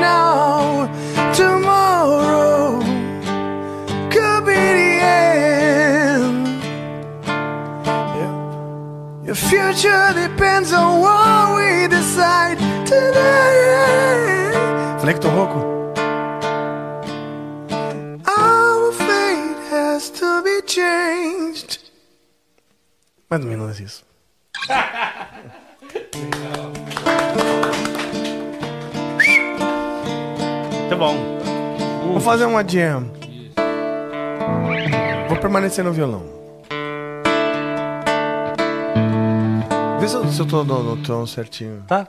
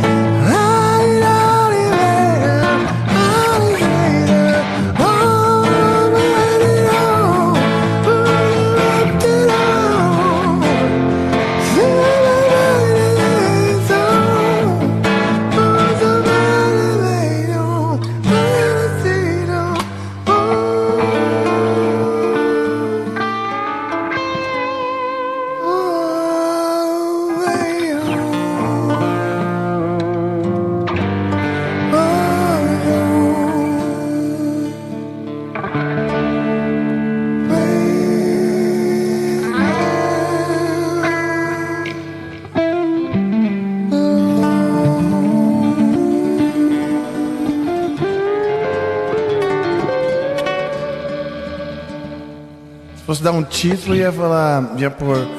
Waited Long. Cara, eu tô tentando decifrar a letra dessa música. Não, é aqui. Viral Virei, Viral Virei. Isso aqui eu comp... Eu tô decifrando os acordes ainda. É, eu vi. Pescando ali, né? O que esse maluco vai fazer agora? Ah, mas quando eu componho é tudo We Viron, We Viron, We Viron e vamos que vamos. Bonita, bonita. Até começou a aparecer alguma palavrinha, né? De, que, que Ah, de repente isso aqui, ah, pô, tal. Começa a dar uma cara, né? Muito Mas legal. olha aí, foi a nossa jam together. Meu, eu Não é? fui atrás. Pô, bom Achei que ia demais. rolar um blues. Foi atrás sem óleo de coco. Sim, ó, é. Quanto você acha assim que eu peso por cima? Por Não, cima. não, essa é uma piada. Ele não ia pegar. Ele não ia sacar. É, tava ele ia responder. tentando, né? Tava tentando aqui, Não, não. imaginando mesmo. É, mas foi um duplo sentido, quinta série, Sim. vindo diretamente do The Noite. Bom demais. Cara, Marcos Klein, muito obrigado. Bom, eu que agradeço, assim, a equipe, todo mundo aí, ó, da hora. Cara, obrigado aí a sua presença. Você, você abortou a sua presença no, no jogo do Palmeiras. pra Graças a. Deus. Graças a Deus, é. Fez bem. Não, Sim, sim. É, vão falar que a culpa é minha, porque eu não tava no jogo. Sim, Não, não, não, tem- não, não, mas assim, não. Isso, profissionalmente, assim, eu sempre coloco a guitarra em primeiro lugar, meus amigos. Isso aqui foi muito legal. Eu não, eu não participo muito de podcasts, né? Mas quando eu fui convidado para o seu, eu falei, não, faço questão. E realmente muito bacana. Meu, quanto tempo aí de podcast? Cara, já estamos a 2 horas e 10 já. Então, é, é bastante tempo, né? Porra. Pra que- Mais tempo, cara, não é possível. 2 horas e 10 estamos ao vivo. É? Eu vou agora pegar o ônibus para Londrina. Não E é amanhã, amanhã, ó, tem Ultrajantes Ah, em- legal. no Santo Rock Bar, em Santo André. É o único show do Ultrajantes, que é um projeto né, que a gente fez sem o Roger, né? Para viajar ao Brasil, que é o traje eu, um bacalhau mingau com o Ivan Sader. Então, no Santo Rock Bar, Santo André, amanhã, a partir das 20 horas. E a gente vai também para Bom Despacho, sábado. Estaremos em Minas Gerais, lá no uma festa do Motoclube e também Ultrajantes. Ah, legal, porra. Fala legal tuas demais. redes aí, Marcos. Suas redes sociais, onde a galera te acha. Cara, me procura no Google, velho. Foda-se. Se você não quiser, então o Google tem a descrição do É, YouTube. tem aí, um os arroba. Marcos Klein lá no, no, no, no Instagram que não sou eu. É, É meu mesmo? primo. É, aí vocês vão ver que é meu primo, não sou eu. Eu sou Klein Guitar por causa dele. Primo maldito. e é isso aí. Twitter, foda-se. O resto, foda-se. Foda-se tudo. Maravilha. Então, no clima de foda-se, a É gente termina. Muito obrigado, cara. Obrigado, obrigado, por você Rafa. compartilhar a tua experiência, tantas histórias, né? E eu revivi, dei muita risada aí. Tantas, Nem né? tem história pra contar.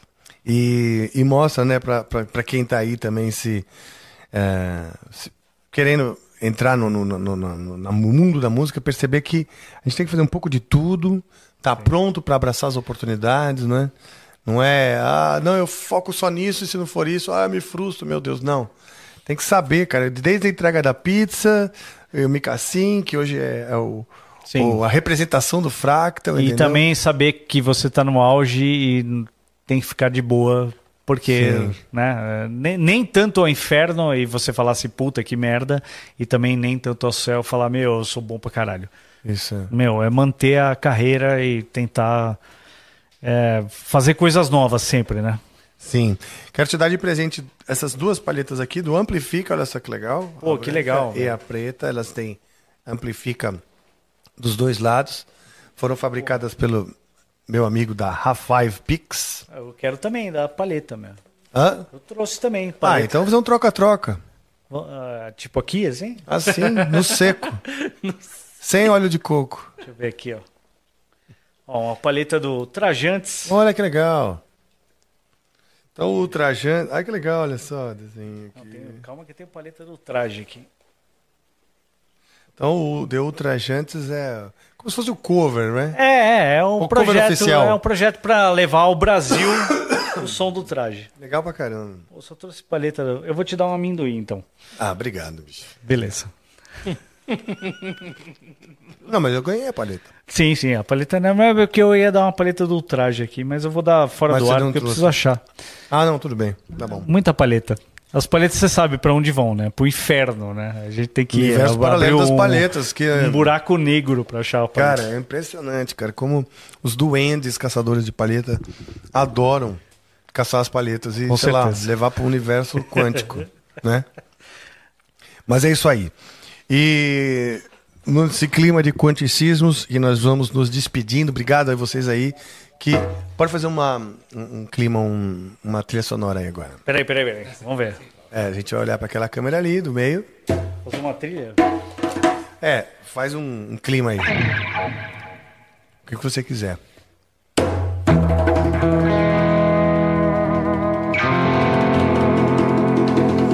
É isso aí, nós vamos ficando por aqui. Ela chega. Ela chega agora na sua hora, que é sempre a hora certa. Porque, como disse Gandalf, o sábio sempre chega na hora certa. E ela vem com a sua brisa disfarçada de bruma, e a gente já não sabe de onde ela vem, seria o vento, um ciclone. Quem seria essa névoa que deita sobre nós e faz com que esse não se finde, mas eternize-se, eternize-se no universo quântico. No universo quântico. YouTube. YouTube. YouTube. YouTube, cu. E no teu cu. YouTube, cu. Então agora eu vou chamá-la. Ela vai botar passagem entre o presente de agora e o presente eterno. Porque esse episódio vai ficar ali, sim, sim, sim, no YouTube com Quântico eternamente até que venham nossos futuros humanoides para nos reconquistar a dignidade. Vamos chamar então ela.